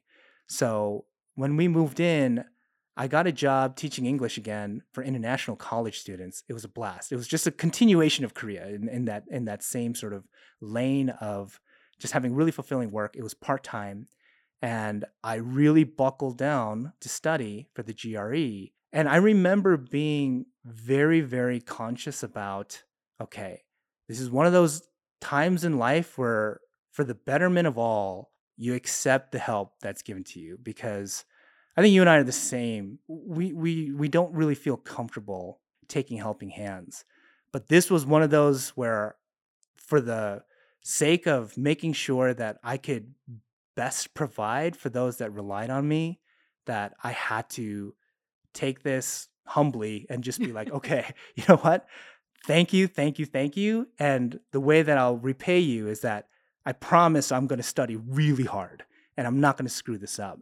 And um, yeah, I think we lived together for a little bit over close to about a year and a half. And I took the GRE I think about eight to nine months after we started moving in together. Uh, I did good enough uh, to get accepted into the school, and that truly changed the trajectory yet again. Just so that people can understand this a little bit better, I mean, I know in the very beginning we talked about your decision to study psychology in college was a very like kind of knee jerk, like, hey, this is what I'm interested in. And you didn't really do much thinking or planning or real intelligence gathering around well what is the market like for somebody who graduates with a degree in psychology? Was it different the second time around when you decided to go into hr or, was it more like well my friend thinks that i'd be good at it and and i kind of like working with people. It was quite different. I was a lot more focused on what the actual positions would be post graduation when i was an undergrad i did not question that one time of what a person with an undergrad degree in general psychology does. I didn't care. But for this, I was very, very curious to see what are the type of jobs that I do. And I think that stems from working for the past, you know, six to eight years and understanding that this translates into careers now. And I was very interested in that. I was also very focused on what the program would offer me. So I did a lot more research into statistics around placement rates and what I'd expect in terms of salary, etc. And I wouldn't say that I completely eliminated the things that I'm interested side that drove me up to this point. It was still a very big factor, but I had a lot more thought around okay, it, what's the return on investment here? Mainly because it was going to be a hefty investment and because I felt as though that in terms of career direction, that this was going to be one that I wanted to stick with. So I wanted to be very sure about it. So I did a lot more research, both on kind of the practical side of where it would take me, but also very much on is this the type of work that I want to do moving forward? One of my favorite stories that you tell me about your ultimate decision to go into HR, which I think at the time, I remember when you told me you're going to go into HR and I'm like, what even is that? And like, really? Like that that's what you decide to do? Okay. Because again, I was still very much stuck in that traditional mindset of either you get an MD, MBA, or a JD. Right, right. And I, I selected JD, right? But one of my favorite stories is how you you got into University of Illinois, the LNE program, the Labor and Employment Program, which for our listeners, if you don't know, is one of the best top-rated programs in the country in LNE. So Jaesun is a little bit underselling how well he must have done on those tests, which again, I want to reinforce. Jaesun was not known for good test taking when he was growing up. So it only goes to show that later in life, when he wanted to do it, he could do it. And so he he gets into University of Illinois LNE program. Talk to me about what that placement program was like, getting a job, going to interviews, doing the job fairs, particularly in contrast to what it was like for the traditional MBA students that I think a lot of people are probably still tempted to to step their toe into. Yeah, so one of the major driving forces in terms of going with this program was the very transparent information that they had around the blend between the academic experience that you'll have and the support that you'll have in terms of really kind of making a profession in HR. The program was fantastic in the sense that the school had such good relationships with these big companies. It's pretty incredible because I started in January of 2015 and by February, I was interviewing with Pepsi, Kraft, Boeing, Caterpillar, these huge companies a month into my first foray into HR. I had no idea what I was doing. And it was shocking because they would come to our building, wine and dine us with food, beer, and they were so wanting us to join. And I couldn't help but ask, I was, what about me is, is appealing at this point? I don't know a thing. I've been here for a month, but it was all kind of predicated on the faith that they had in the program and the history that they have. And I think that was such a big part in terms of how I ultimately got into HR. And I specifically remember Pepsi took us out for beer and dinner and they brought their whole crew. They had their VP out there, and whatever we wanted, they were doing. And um, it was at a bar, and the MBA students were like, "Which program are you in? And how you know how did you get Pepsi to just take you all out?" Because when I interviewed with them, I had to go to the career fair and and you know go up and give my resume and you know really ask. And I was like, well, we're part of the labor and employment relations program. And they're like, what in the world? Like, no one knows what that is. And when you try and explain, oh, we're, you know, getting a master's in HR, it's a, t- it's a total head scratcher. I think that is real testament to doing a little bit of research can go a long way in terms of the type of support that you have. That's why I kind of said before, you know, had I gone, if, if I were able to go, go back to undergrad and be a little bit more thoughtful about that, I think it would have been super helpful. I love that story. So I know we don't have a lot of time left. Your son, I, I can hear him. He's yeah, there's definitely a few. the number of screams are coming much closer together uh, from that room. So you graduate from the LNE program successfully. You land a job at what many people would probably deem to be a dream company in many ways, your first choice. And ultimately, you are doing very well at your company, eh, which I think is a very competitive program, and decide, hey, I want to start a YouTube channel.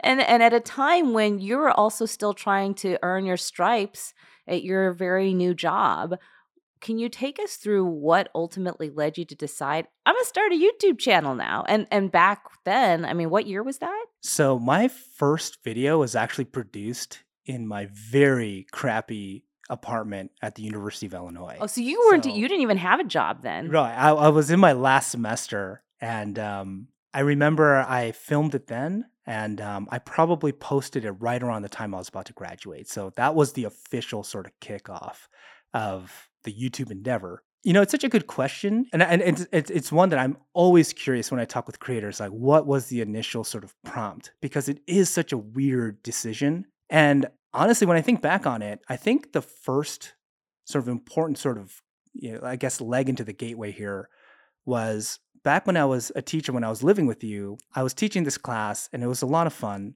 And I had a, a decent camera that shot good video. And on a whim, I wanted to do some sort of filming of the students. And we were doing some sort of, you know, poetry class, and I had them read their favorite poems or something like that. And I recorded it. And that was like my first dabble with like video production. And I didn't know what to expect. I thought it would just be something I'd slap together and be like one of those crappy wedding montages or something like that. But when I got the footage and I immediately was kind of put in this creative realm of I could do whatever I want with it. I could, you know, score it the way that I wanted with the music. You know, I made it black and white and cut it up and I, you know, I made these transitions it immediately hit this part of my brain that ties back to that hey i have that ownership from beginning to end that raw piece of wood again that i can completely carve up the way that i want to if not more because this was truly mine. There was no kind of handbook that i was using. This was just raw footage that i can put together. That was a big moment i think because i've always been of the mindset that you have to have that creative itch in order to make it as a creator. Because if you don't have that, it gets really hard to do. And I think that was what really opened the door of okay, I started looking at YouTube videos differently from more of a production lens of, oh, okay, so this is what they're filming. And that really got me excited about it. And I remember uh, my last semester of school, I had an offer to return back to the company that I had interned with. So that was already kind of in place. And I had this camera, and I remember I had pre-ordered the Fitbit Alta for my wife, you know, and she was getting into health and everything like that. And I was going to be one of the earliest people to have hands on with it. And I thought, you know what? Good opportunity to just give this a try. I took out the camera. I bought some really crappy $60 studio lights on Amazon and gave it a try. I remember I worked on that video for like months. You know, it took forever in the beginning, just learning everything. My computer was terrible. And even when I had it done, I let it sit for months. I couldn't press the upload button because there's just this unending question of like, why am I like, who's gonna watch this? This is just dumb. You know, no one's gonna watch this. This is just gonna be stupid, and people are gonna wonder why in on planet Earth am I doing this? But I kind of convinced myself by saying, make it a bucket list thing. People make fun of me, cool. Could always be that weird friend that at one point or another made a YouTube video, and we'll see what happens. And that ultimately, again, kind of, you know, with this expectation that it was going to completely flop and just be stupid, I was able to just be okay with myself being laughed at by just, okay, I'll, I'm fine with that. And I pressed the upload button. And surprisingly, the video, I think with the timing and the newness of the product, just kind of gained enough traction where, you know, I would have been happy if 50 people I didn't know just watched it. I mean, that would, that would have been a miracle. And it just kept going up and up and up and up. And it really was at that point just the total game changer in terms of, okay, this is so fun now. And this is just incredible. I, I like I immediately understood like why people did this now, which was completely foreign maybe like 30 minutes ago. So back then, that was 2015 then, I'm assuming, right? Yes, okay. yes. So 2015, you upload after several months of editing, production, and fear, you finally upload your very first video to, was it then called JSL Reviews? I think so. I can't even remember because at the time I was still learning the ecosystem. I didn't really fully grasp what YouTube was from a social media standpoint. I always thought it was just a place where, hey, if you wanted to memorialize a video, just upload it there and you can just kind of have it there. I didn't necessarily know like the planning around making a channel, uh, a dedicated sort of channel from a social media standpoint. So it may have been called something different at the time, but I remember it being one video on there on and and just one. So it looked really bare, you know. So it was like That one square. that one square that was just out there. And I remember it going live and immediately being like, oh my God, I, I was about to delete it. I was like, forget it. You know, this is just dumb. But I did have, uh, let's just say, the guts to share it out on like my Facebook and stuff like that and just be like, this is stupid. But if you want to watch this, I made this. I don't know why. And um, I got an overwhelming amount of support from everybody, which was super helpful but that's really how it started. And it sounds like you got a lot more views mm-hmm. than you probably expected as well. But when you say that you instantly understood why people did this, when just a half hour before you really didn't Right. understand why or why you even were doing this, I'm assuming that why had nothing to do with making money. No, I, I don't even think I understood like what making money on YouTube was at the time. It was all about creating something that was your own, truly your own, and sharing it and people finding value from it. That was it. You know, and that that that I immediately understood why people would go back and make more, you know, and, and do this again. Because after making the first one, I was like, that was it. I had no plans on making any videos thereafter. It was going to be this one solo project, more to see if people were impressed with the way that I filmed and, and edited this video together. But once it started helping people, being like, oh, this is great. I was going to totally get this and this was super helpful. This kind of did two things. It gave me a very, very strong outlet for creativity that I didn't necessarily have growing up a lot. And it also gave me a very strong sense of satisfaction when it helped people. Um, and it was addicting. It was just the most addicting feeling, knowing that something that you worked hard to put together is helping people across the globe. That was the thing that drove me. The money and the economics and what this eventually became, I had absolutely no idea. And that didn't become part of even the conversation until probably years later. Of course, over time and as the channel grew, and the more and more I did research, I realized, oh, you can actually make money off this. But in the beginning, it was always about getting my work out there and sharing it with people and, and to see if, if, if people found value from it. And when you say people find value from your channel, the channel is a tech review channel, right? It, it reviews things like Fitbits, which from our perspective now, it's like, well, that's a very old thing. But at the time was, you know, brand new. Like nobody knew what Fitbits actually did. And, you know, I just saw over the weekend you were videoing a phone that I've never seen in my life that looks so strange.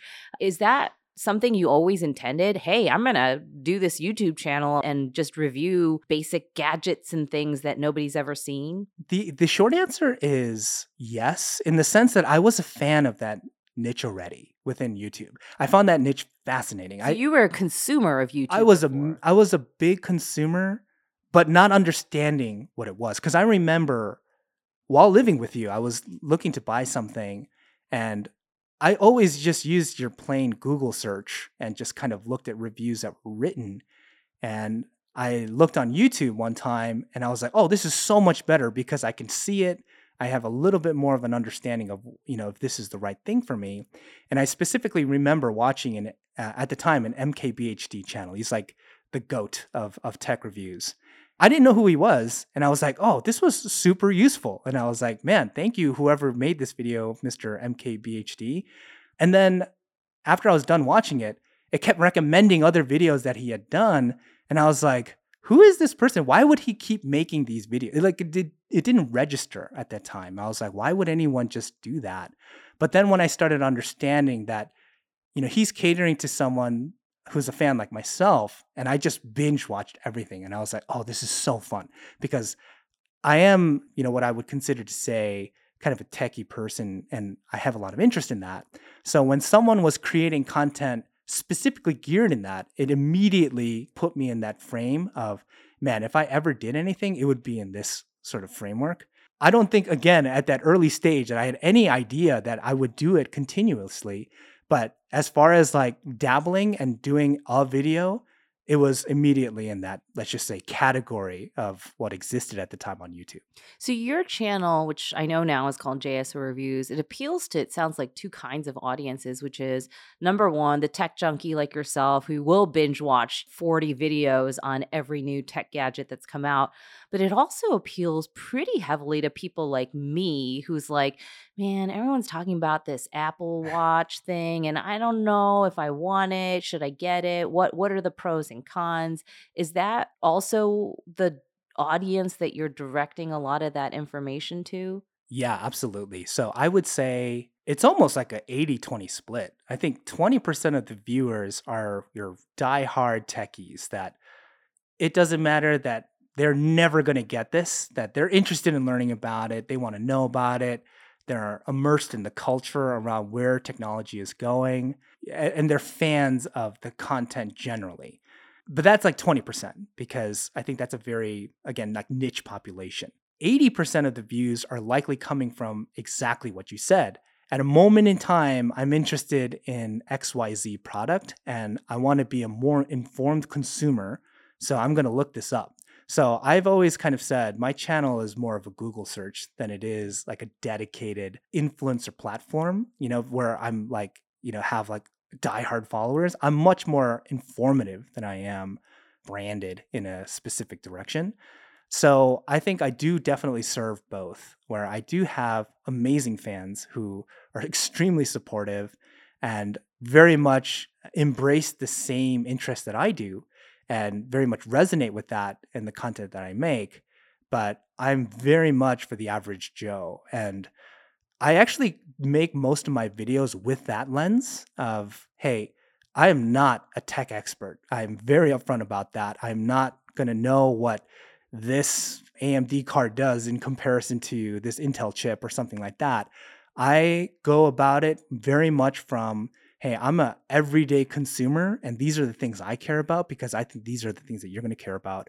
And I think that's what kind of drives more of that disparity between 80 20 because mm. uh, the content is more geared towards the everyday folks that are looking for help not necessarily overtly towards the tech enthusiast so, I want to talk a little bit about what it's like being a content creator, a YouTuber, if you will, while also working at a very demanding job, especially as kind of early on in your career path as you were. I mean, you hadn't even graduated from the program before you made that first video. Ultimately, getting married, having to provide for your wife, and then also having a son. like doing all of these things that I think most people would, uh, you know, collapse under the weight of all that pressure but then also finding time to continue growing this YouTube channel? Yeah, it's such a good question. And you know, YouTube really became something that I didn't know that it would ever become that. So, in a way, I didn't have a lot of overt conscious decision making about the way that the channel has grown the way it is.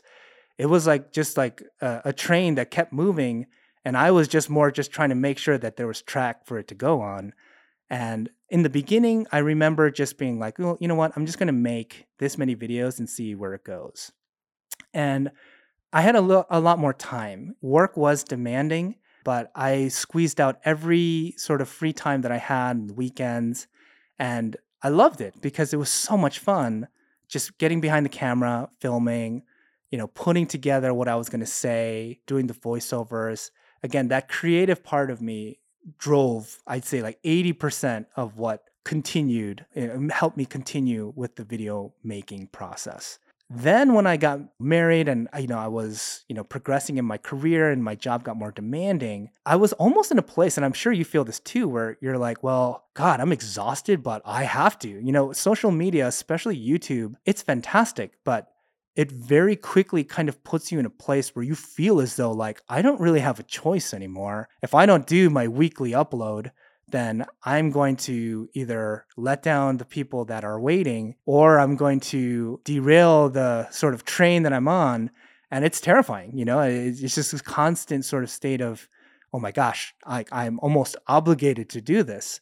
And as I grew, and I had opportunities to work with big companies and they're sending me out their newest phones and or I'm partnering with a company and it's a sponsored post. I mean, you don't have a choice at that point. I mean, I've many nights where it's three in the morning and I'm trying to get this edit done just so I can meet the deadline. And it's still fun, but I it's like I I I suddenly have these moments where I'm like, how did I get here? And how am I, you know, where where is this in terms of like am, am I enjoying this still?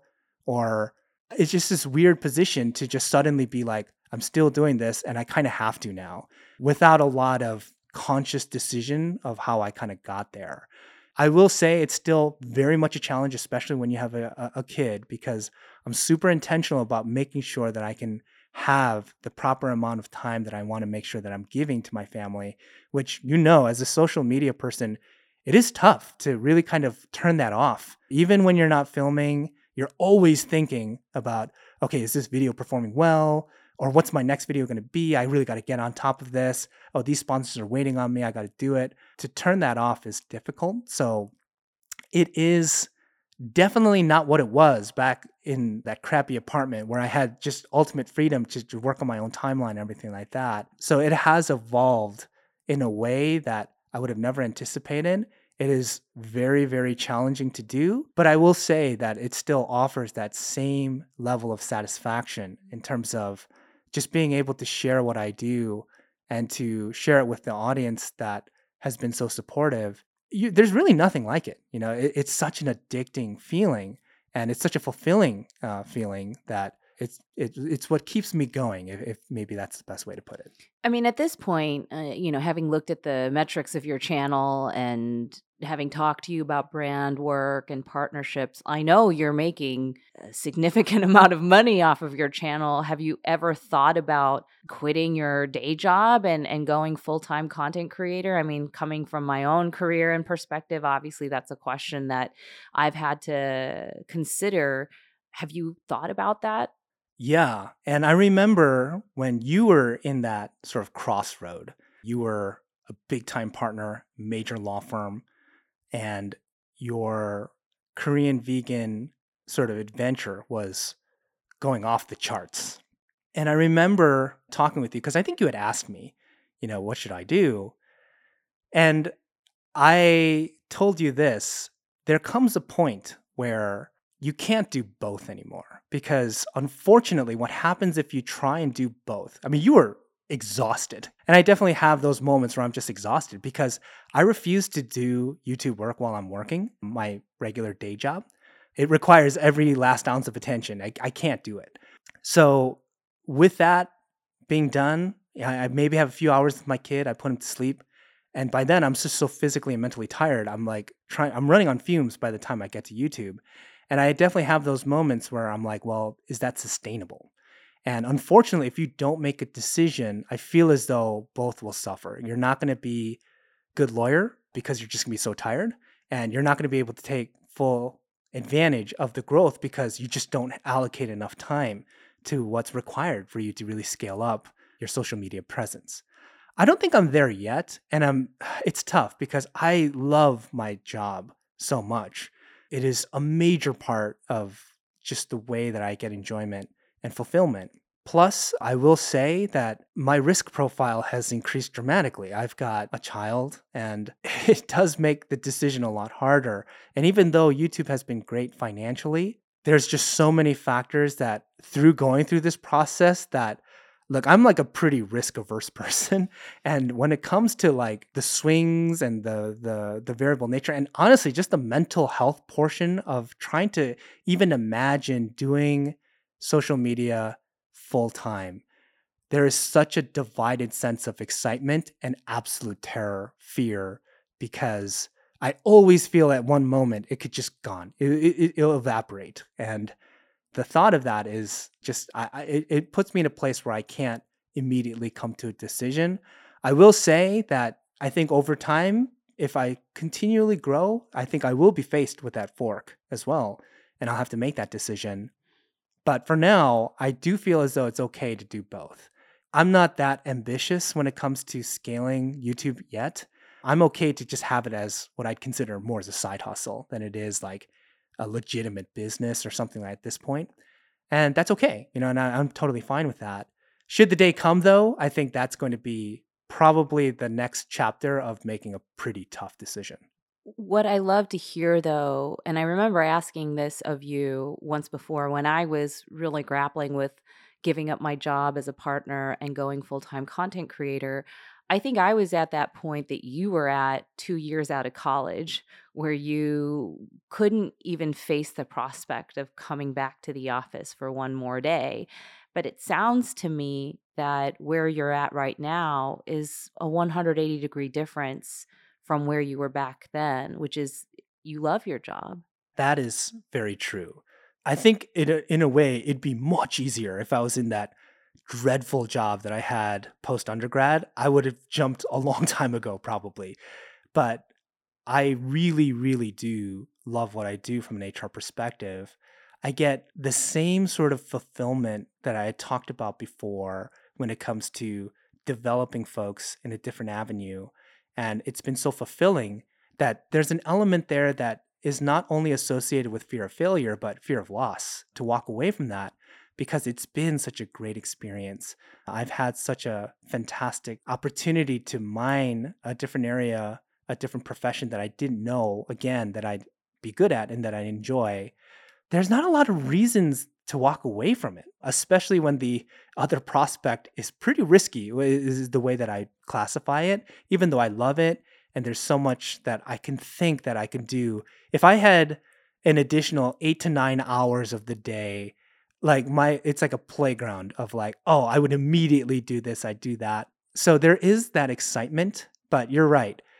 There is not a driving force on the negative that would propel me to make one decision over the other because both are just fantastic right now. Mm, and that's a great place to be. I think there's this fallacy that it's it's never a good thing to enjoy what you have in the moment, but it sounds like hey, you worked really really hard. You made some very bold decisions early in your life and now they're paying off and and these rich sort of dividends and and I don't mean necessarily financially, but it sounds like even mentally, spiritually, and every way, you get to enjoy both sides of the day, whether it's working your day job or doing your YouTube channel. And, and, that's fine for the present to continue writing that out for as long as you think. But do you think that internally, that eventually there will be something inside of you, that same sort of Jaesun that forced you to buy that one way ticket, that forced you to say, you know what, I'm not going to do an MBA or a JD. I'm going to do something a little bit different, that ultimately led you to starting this tech channel on YouTube and pressing upload, even though you were terrified to do it at the time. Do you think that ultimately there's some point in the future, like you said, whether it's that fork or some even totally different third thing that you're not even thinking about right, right now, right. that will make you say, it's time to take another risk? So I th- uh, the answer is I hope so. And I say that terrified, you know, because I think that's an indication that you're going in the right direction. At least that's kind of been my experience. So I've I've had enough self-awareness to know that as difficult as those circumstances are, they're usually a reflection that you're doing something right in terms of the career path that you're going down or the things that you're pursuing. The hard thing is is that I think as you get older, the decisions get exponentially harder to make. But I say that I hope so because again, I feel as though that that will mean that whether it be I'll go a direction where I can pursue greater opportunities within the sphere of HR or if JSL really does scale to a point where I can make it a viable enterprise to pursue as a full time career, those are great things. I think it'll be very difficult though to make that decision. But I, you know, I weigh that against what's the opposite. I stay stagnant in both, and there's really just this continuation, which is fine, and in a way almost preferred because I know I can do it, you know, and I and I don't have to make a tough decision. But I feel as though then know, I've really kind of lived out that ultimate sort of fear of because I didn't progress, I'm now left with a pretty moderate experience in both lanes. And I just feel as though that's a bit of a letdown personally. It's so funny because I think that our parents were just so worried about Jaesun doesn't have any internal drive, like he has no ambition. But it turns out all along that the shape of that ambition and that mm. shape of that drive may have simply been unrecognizable to our parents who had a very traditional understanding of what that looked like and certainly to me that completely you know wholesale bought into that very traditional shape of ambition. And it sounds like it's much more a function of continuous growth continuous challenging of purpose. What is that purpose? What is that fulfillment look like? And where are you going to derive that? Even if ultimately choosing to do so is a scary proposition. I don't blame, you know, our parents for having those worries because I didn't know it either at the time. It's not like I had this secret that, oh, I'm passionate, I'm just not telling you. I really probably didn't have it. Just the decisions that I made that put me in these environments helped me to realize it in real time. And I think in the aggregate, it's really kind of helped me get this perspective of hopefulness around these challenges now. But at the time, it was very much just a byproduct of just the way that we were raised to a certain extent. I don't want to make it sound like I knew everything was going to turn out this way. Absolutely not. And I feel lucky to have been able to be where I am. I think the, the best way to describe it is that I really am excited for what may come next, even though it will be a pretty difficult decision should I come down that road. I feel as though that my experience up to this point will help me make it. You know, I'm confident that it'll turn out the way that it's supposed to. Well, I think there's no better way to end the podcast than with that wonderful period. Maybe it should be in ellipses because you never know. Dot, dot, dot. Well, thank you so much for joining me for my very first real podcast interview in my dining room. And I can hear Liam is anxiously awaiting his time to leave the bedroom. yeah, well, let me let me just say this. You know, I, I I know we grew up in a household, or let's just say, kind of like a home culture where recognition was kind of conveyed silently or indirectly the vast majority of the time. But I want to say that uh, I'm extremely proud of you and all that you've been able to accomplish with uh, the Korean Vegan, and I think that your commitment to your work, as well as to the things that you're passionate about, and to the supporters uh, that uh, support you, is inspiring. And I wanted to say that, break tradition, say that as uncomfortable as it. you guys should see her, right? She's super uncomfortable, uh, but I, I think it was something that is important for me to say. So uh, let me just wrap with that. Oh, thank you very much. I, I am very uncomfortable right now. My heart rate just yeah. went up like 15 beats. We, we, we, can do a retake and I could just be like, thanks, Joanne. Pleasure to be here. well, thank you very much, Jaesun. That is Jaesun Lee my little brother, three years younger than me. And for those of you who have wanted to know and have been wondering where he works, can you tell us all where you work. Yeah, I work for the Boeing Company. Been there since I graduated from graduate school in 2016. And I'm in HR talent management. So I do early career development uh, for Boeing. And uh, again, what is the at for your YouTube channel in case there are people who are like, I don't know if I should buy that new phone? Yeah, well, I should give a special shout out to the uh, the Korean vegan fan base. They're awesome. Uh, I think you had mentioned me in one of your videos very briefly, and I immediately was inundated by notifications while on a meeting at Boeing saying, "Are you the Korean vegan's brother?" So shout out to the the awesome loyal fan base that you have there. The channel is JSL Review and I can be found on YouTube. Oh, that's amazing. And for everyone who loves my voice, as you probably could tell throughout the duration of this podcast, Jaesun's voice is his biggest asset on his channel. I've been watching it since before I started the Korean vegan, long before I went vegan. So I can uh, testify that it is truly a remarkable channel. He is one of the most talented content creators I know, certainly in the tech space. So definitely check it out. And thanks again for being here. Thanks, Joanne.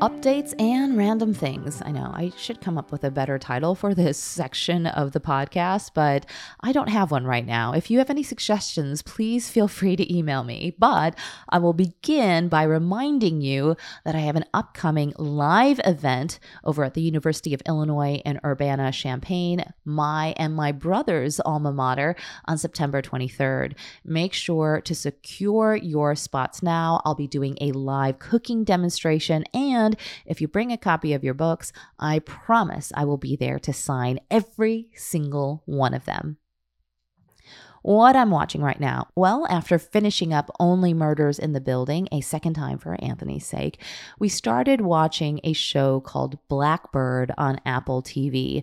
Based on true events, the story circles around a convict's attempt to extract a confession from a serial killer in exchange for a complete commutation of his sentence. Much darker, a little bit grisly. So I'm just giving you a warning and a heads up there. If you're not really into these grisly suspense, murder, mystery type things, you might want to steer clear of this one. I, on the other hand, love a good serial killer murder mystery, and I thought this was really good. I felt very immersed in this, and then afterwards went and Googled everything about this particular story. I also must mention we wrapped up Better Call Saul a couple weeks ago, and it is, in my opinion, the best television show ever made. I said it, I believe it. It truly was a master class in what television can do, what proper and compelling storytelling can do. Of course, it particularly appealed to me because the story revolves around a lawyer. Not the kind of lawyer I was, but still a lawyer. If you haven't watched it yet or you got stuck a season or two ago, I strongly recommend that you muscle through the whole show. It is a commitment, six seasons, and they are emotionally taxing seasons, but just so, so good. And the finale is well worth it. Just another reminder international editions of The Korean Vegan. You can find a link to the French version, the German version, the Polish version, the Dutch version in the show notes below. This is your weekly reminder that yes, I have a meal planner. It's called the Korean Vegan Meal Planner. It houses all my new recipes. This week, I will be adding the corn ribs as well as a very easy peasy end of summer recipe. It was a potato and corn salad that I sort of made up while driving in the car, and it turned out so, so delicious. My parents, who are staying with me in LA right now, they ate up every last bite. All right. Well, this was a longer episode of the Korean Vegan Podcast, but we're still going to do parting thoughts. And for this week's parting thoughts, I thought I would share with you a little snippet of what our lives are like back when Jaesun and Youngjung were living with me. Can you buy for me? was a phrase heard often around the apartment I shared with my little brother and his wife Youngjung. My sister in law tossed around this shorthand for love me please like handfuls of bright cranes, inviting my brother to collect them while dishing out the remonstrations that his salary demanded. He was an ESL teacher while he studied for his GREs, then placing them on the very broad mantle of his memory, so that when he got a real job and things got better, he would pick them off one by one and hand them back to her. In the evenings, I often liked to plop down on their bed to surf the web and listen to them grapple with newlywed life. Jaesun would be sitting at his desk watching Naruto or scrolling through Facebook, and YJ would be lying in bed with me, similarly scrolling through Facebook. One evening, Jaesun and I happened upon the same article while scrolling Six Toxic Behaviors That Push People Away. Jaesun read the article out loud to both of us, though YJ understandably paid little attention, and we launched into a discussion immediately regarding which of these poisonous, the word I used to define toxic for YJ, attributes the three of us most exhibited we determined that Jaesun's propensity to dismantle public property or hurl four lettered invectives that even I've never said out loud labeled him excessively reactive. And even YJ admitted that she had a tendency to believe that everyone hated her, which was the first of the six toxic behaviors, taking everything personally. Meanwhile, my addiction to approval, particularly from my parents, made me a dead ringer for needing constant validation but YJ vehemently disagreed with my self assessment, reminding us that I eschewed all my designer handbag for my free Foley bag, an old, ugly backpack that the firm gave me several years ago. Someone as obsessed with the material trappings of success as the article described would never be caught dead in public wearing that thing, she concluded in the most deadpan imitation she could muster in Korean. This had me rolling on the floor, nearly in tears.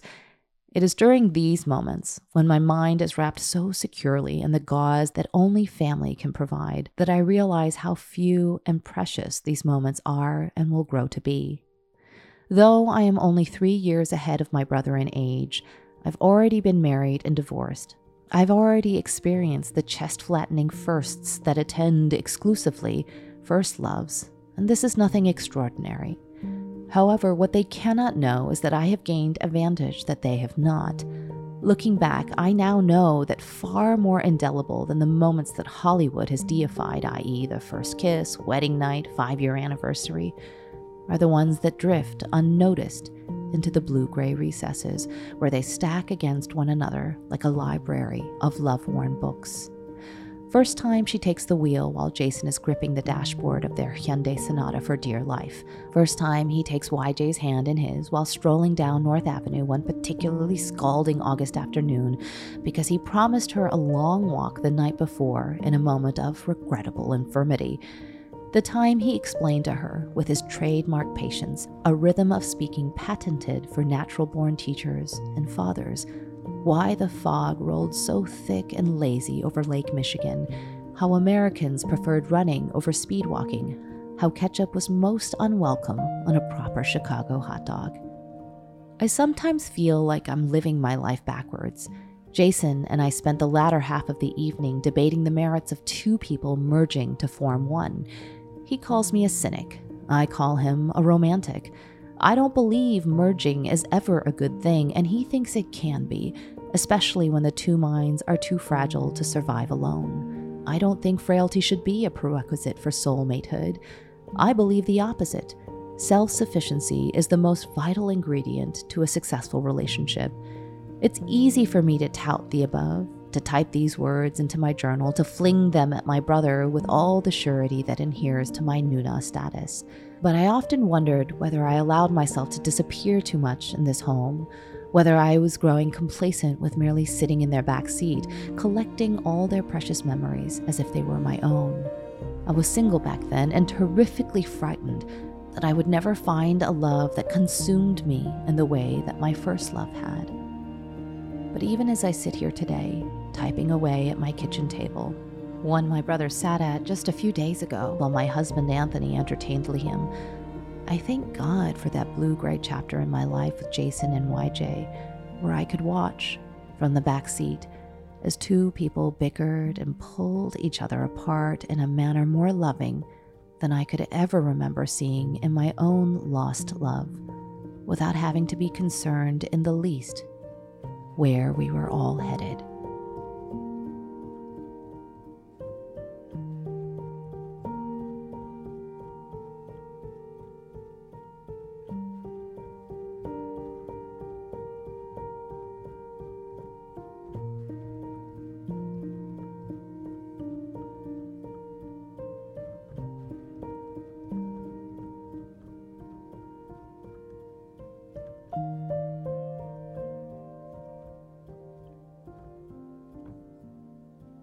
Thanks everyone for joining me for another episode of the Korean Vegan Podcast.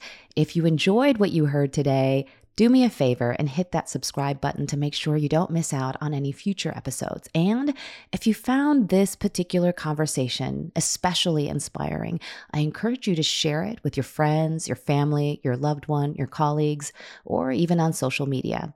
And with that, until next week, I hope you have a wonderful and lovely day.